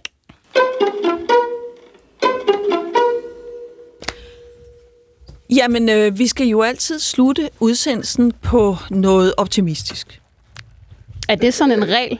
Øh, du det gjorde vi ikke sidst. altså, vi har jo fordel at vide, hvad du har valgt af emne. Ja. Man plejer jo tit at tale om sådan et moment of sin. Ja. Altså, at det er der, man slutter. Det ved jeg ikke, om det bliver. Det, det, det er måske tættere på, øh, fordi øh, vi skal snakke om død.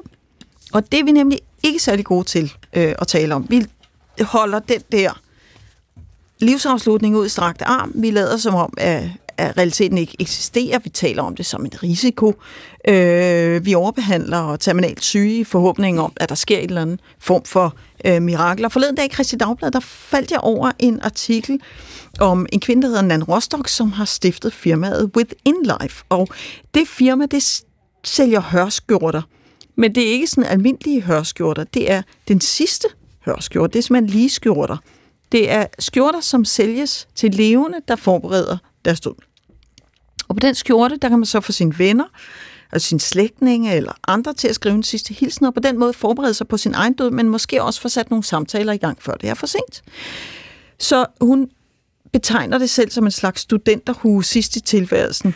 Øh, og med den skjorte kommer så en æske, øh, som kan ligge i, øh, og et brev, hvor man kan udfylde sin sidste vilje om begravelse eller andet, hvis man ønsker det. Men, men der er ikke særlig mange bedemænd, som er interesseret i at, at forhandle skjorten, og det ligger jo fint i den forlængelse, eller ja, det ligger fint i forlængelse af den afstand, vi har til døden, og Adam han sidder også og rynker på næsen og skal have sin, sin hjerne rundt om det, jeg lige har fortalt ham. Men, men det er altså det. Og det øhm, fik mig så til at overveje, om vi øh, kunne snakke lidt om den der tendens til at holde døden ud i strakt arm, som vi danskere har. Øh, og så faldt vi over dig. Velkommen til. Tobias Akkerstrip, du er læge og forsker, men du er også tilknyttet Center for Videnskab og Tro på, på KU, og generelt er du sådan optaget af eksistentielle og åndelige forholds betydning for vores sundhed, hvilket jo er, er lidt specielt faktisk for en, en medicinsk uddannet læge, som du øh, er. Hvad siger du til den her meget aktive måde at forholde sig til sin egen dødelighed øh, på, som, som kvinden i Christi Dagblads artikel øh, giver udtryk for? Først så øh, tak for, at jeg måtte komme forbi.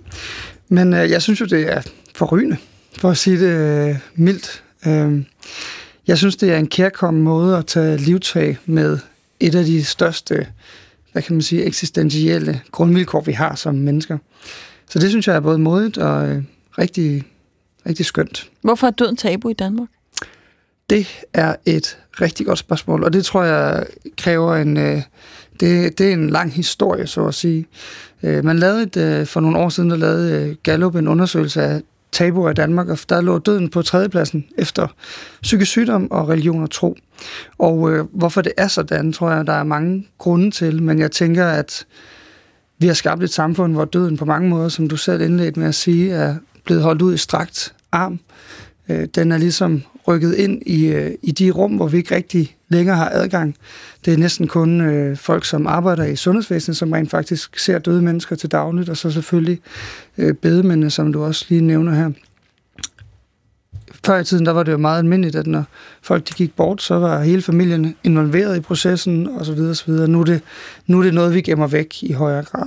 Mm. Men så siger du også, at der er noget med sundhedsvæsenets praksis, som måske understøtter den her fornemmelse af, at, øh, at, øh, at vi ikke kom, vi er jo ikke sådan nogen, der skal dø. I hvert fald slet ikke lige nu, og det er ikke noget, vi behøver at forholde os til. Øh, hvad er det ved den sundhedsvidenskabelige praksis, som du, som du ser udøvet, som måske understøtter øh, tabuet? Jamen det, som man ser, eller det, som jeg i hvert fald ser i, øh, i sundhedsvæsenet, det er jo, at øh, selvom vi beskæftiger os med døden der og sygdom, så er det jo gerne noget, vi helst vil gemme væk. For eksempel mm. kapellet, det ligger altid i kælderen, i den fjerneste afkrog af, af hospitalets matrikel, så der er, helst, der er ikke nogen, der kan forvilde sig derned ved en fejl, havde man nær sagt. Ikke? Og, øhm, og der er også hele tiden den her diskussion af, hvornår slutter man en behandling. Og det er, det er jo noget, som tit, øh, eller indimellem fører til overbehandling, fordi vi hele tiden udskyder. Og jeg tror, det er, det er jo en mange hundrede år gammel udvikling, hvor vi har fået en højere og højere grad af videnskab og tro på videnskaben. Vi har fået en lovning om, at vi kan helbrede alle sygdomme. Og i bund og grund, så som jeg ser det, og det er heller ikke enig om at se det sådan, så er sundhedsvæsenets, et af sundhedsvæsenets primære projekter, det er at overvinde døden. Mm-hmm. Vi kan jo øh, selvfølgelig diskutere både øh, det religiøse, det filosofiske og i den forbindelse etik knyttet til, til, øh, til døden, øh, livsafslutningen, som det er. Grunden til, tror jeg, jeg rynkede på min store næse, som Nynne bemærkede, det var, at øh, den her tanke om dødens studenterhue, altså i form af den her øh, hørskjorte, den, øh, den fik det til at vende sig inden i mig, og jeg tænkte, uff, fordi så skal man jo aktivt konfrontere sig med den tanke, at der er et øh, en afslutning. Øh, og, og bare det, jeg lyttede til dig øh, kort før, Tobias, tænkte jeg, det kan da egentlig godt være, at man øh, allerede nu skulle bestille sådan en skjorte, øh, så den ligger klar, fordi det er jo for så vidt uforudsigeligt, selvom man øh, anser sig selv for at være livsduelig her og nu, øh, så er det jo ikke til at vide, hvornår det indtræffer. Så mit spørgsmål til dig, kunne du finde på øh, at bestille sådan en dødens studenterhue? Det kunne jeg sagtens, altså, og faktisk så er der... Øh jeg er ikke sikker på, at jeg skal have en skjorte, men jeg ved, at der er, andre, der er andre lignende praksiser derude. Der er blandt andet en, der har designet en bogreol, som øh, kan fungere som bogreol i den tid, du ligesom er i livet. Og så når du en dag er færdig med det og skal dø, så kan man skille bogreolen ad, og så kan den samles som en kiste i stedet for. Og de her miljø, miljøvenlige... Okay, det er utroligt godt. Ja, ja, next level bæredygtighed. Ja, vender det så også i maven, eller hvad, Adam? Nej, nej, nej, det, det, det jeg synes jeg nærmest er beroligt. Jeg tænker nemlig også, du, du er sikkert ganske belæst. Øhm, så bogreolen kan måske være et alternativ. Men jeg tænker, hele den praksis med at invitere døden lidt tættere ind, mm. og også i talesætten hjemme i stuen med sin familie og nære, som du talte om øh, før os, øh, det tænker jeg er en ganske udmærket ting. Så som du siger, har vi ikke nogen udløbsdato. Nogen af os, vi kender den ikke. Hvor, hvorfor har din bogreol håndtag på siden? Nå, men det er bare fordi, det, det er også min kiste. Og der er taget mål endda. Ja, og den kan jo også, der er også noget æstetisk, ikke? Den kan ligesom stå i, i forårssolen og falme lidt i farverne, ligesom man selv falmer hen over, over årene, og på den måde ligesom øh, passe. Du må lige give mig nummeret på snekeren bagefter. Jeg kan ikke lade være med at tænke på det, du egentlig indledningsvis sagde med, at ja, at vi helt almindelige studieradioværtstyper sidder her og er sådan helt vildt langt for døden, men at der er jo nogen, i, i, som jeg er læger, sygeplejersker, folk, der tager sig af dem, der er død. I har et andet forhold til døden. Hvad er det for et forhold, I har til det? Det er et virkelig godt spørgsmål. Øh, jeg kan jo kun tage udgangspunkt i øh, dels min, hvad kan man sige, forskningspraksis, men også min egen erfaring. Øhm, og jeg tror, det bedste svar det er, at vi har et lidt blandet forhold til det. Øh, Fordi som jeg også sagde, så har vi på mange måder, så står vi på skuldrene af en lægevidenskab og en naturvidenskab, som lover os, at øh, der ikke er noget, vi ikke kan kurere, når vi bliver kloge nok, og at vores projekt er egentlig, at vi skal overvinde døden og forlænge livet så lang tid, som vi kan. Øh, men samtidig så har vi jo også en intuitiv fornemmelse af, at det kan vi ikke. Og hvis det er barn for vores succes, at alle de skal overleve uendeligt eller leve uendeligt, så har vi gjort det meget, meget svært for os at lykkes som sundhedsprofessionel, fordi det, det kommer aldrig til at ske selvfølgelig. Øhm, så vi har den her intuition om, at vi er også nødt til at møde folk der, hvor de er, når de skal herfra, når de skal dø. Og det er vi nødt til at drage en særlig omsorg for. Og det er der selvfølgelig masser, der er rigtig dygtige til, og øhm, jeg tror, udfordringen kommer ind i, at vi ikke har, nødvendigvis har et system, der er bygget op til det altid, at det er det, der er vores primære opgave at lindre. Vi, mm. Vores primære opgave det er at være tekniske og helbrede. Og, øh, og det andet, det er, at vi, vi som profes, fagprofessionelle heller ikke har sproget i lige så høj grad, høj grad, som vi har haft. Ligesom det sprog ikke findes ud i samfundet længere lige så, i høj grad, så, så, øh, så har vi det heller ikke øh, så meget i vores faglighed længere. Men er det, det eksistentielle faktisk, sprog. Ja, men er det ikke lige akkurat sundhedsvidenskabens succes, som har ført os frem til det forhold, at vi ikke møder døden så altid? Jo. Altså, vi forventer, Tobias, temmelig meget at leve sådan cirka til, til, til der, hvor, hvor vores gennemsnitsalder ligger, fordi man er blevet så dygtig. Ja. Jeg ved godt, der er jo folk, der dør i utide, og det glemmer vi jo. Ja. Øh, men, men der er trods alt så få af dem, at det at det er ekstraordinært. Så det er vel lige akkurat den succes, alt det, der er baseret på videnskab og rationalitet, som mm. gør, at, at vi ikke møder døden. Du slår fuldstændig hovedet på sømmet der. Altså, det er jo det, som jeg også øh, hentyder til, når jeg siger, at vi har et blandet forhold til det. Fordi at man, man kan jo ikke fortælle den her historie, uden også at fortælle succeshistorien om, hvor meget man har forlænget liv, og hvor, meget, hvor mange fantastiske øh, helbredstilbud, vi, vi har nu på baggrund af den moderne naturvidenskab, den moderne lægevidenskab. Men der, min point er her bare, at der har været der er en risiko for at, ligesom at skylle barnet ud med badevandet, Mhm. og ligesom at glemme, hvornår, hvornår giver det ikke længere mening, hvornår skal vi snakke om noget andet, hvornår skal vi være tydelige omkring noget andet.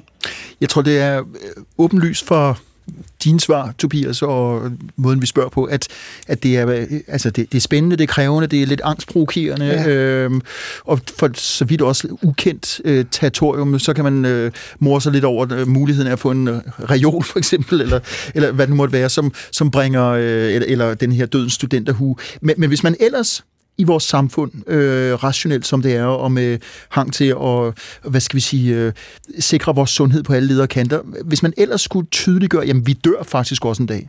Det ved alle selvfølgelig, øh, og nogle gange oplever man det privat. Hvordan kunne vi gøre det offentligt? Altså du talte om, at, øh, at kapellerne altid ligger øh, helt bortgemt på hospitalerne. Altså skal de placeres ved hovedindgangen? Øh, altså, Det er virkelig sjovt. Det har, det har været min egen tanke. Jeg nævnte det også, øh, da vi talte sammen tidligere.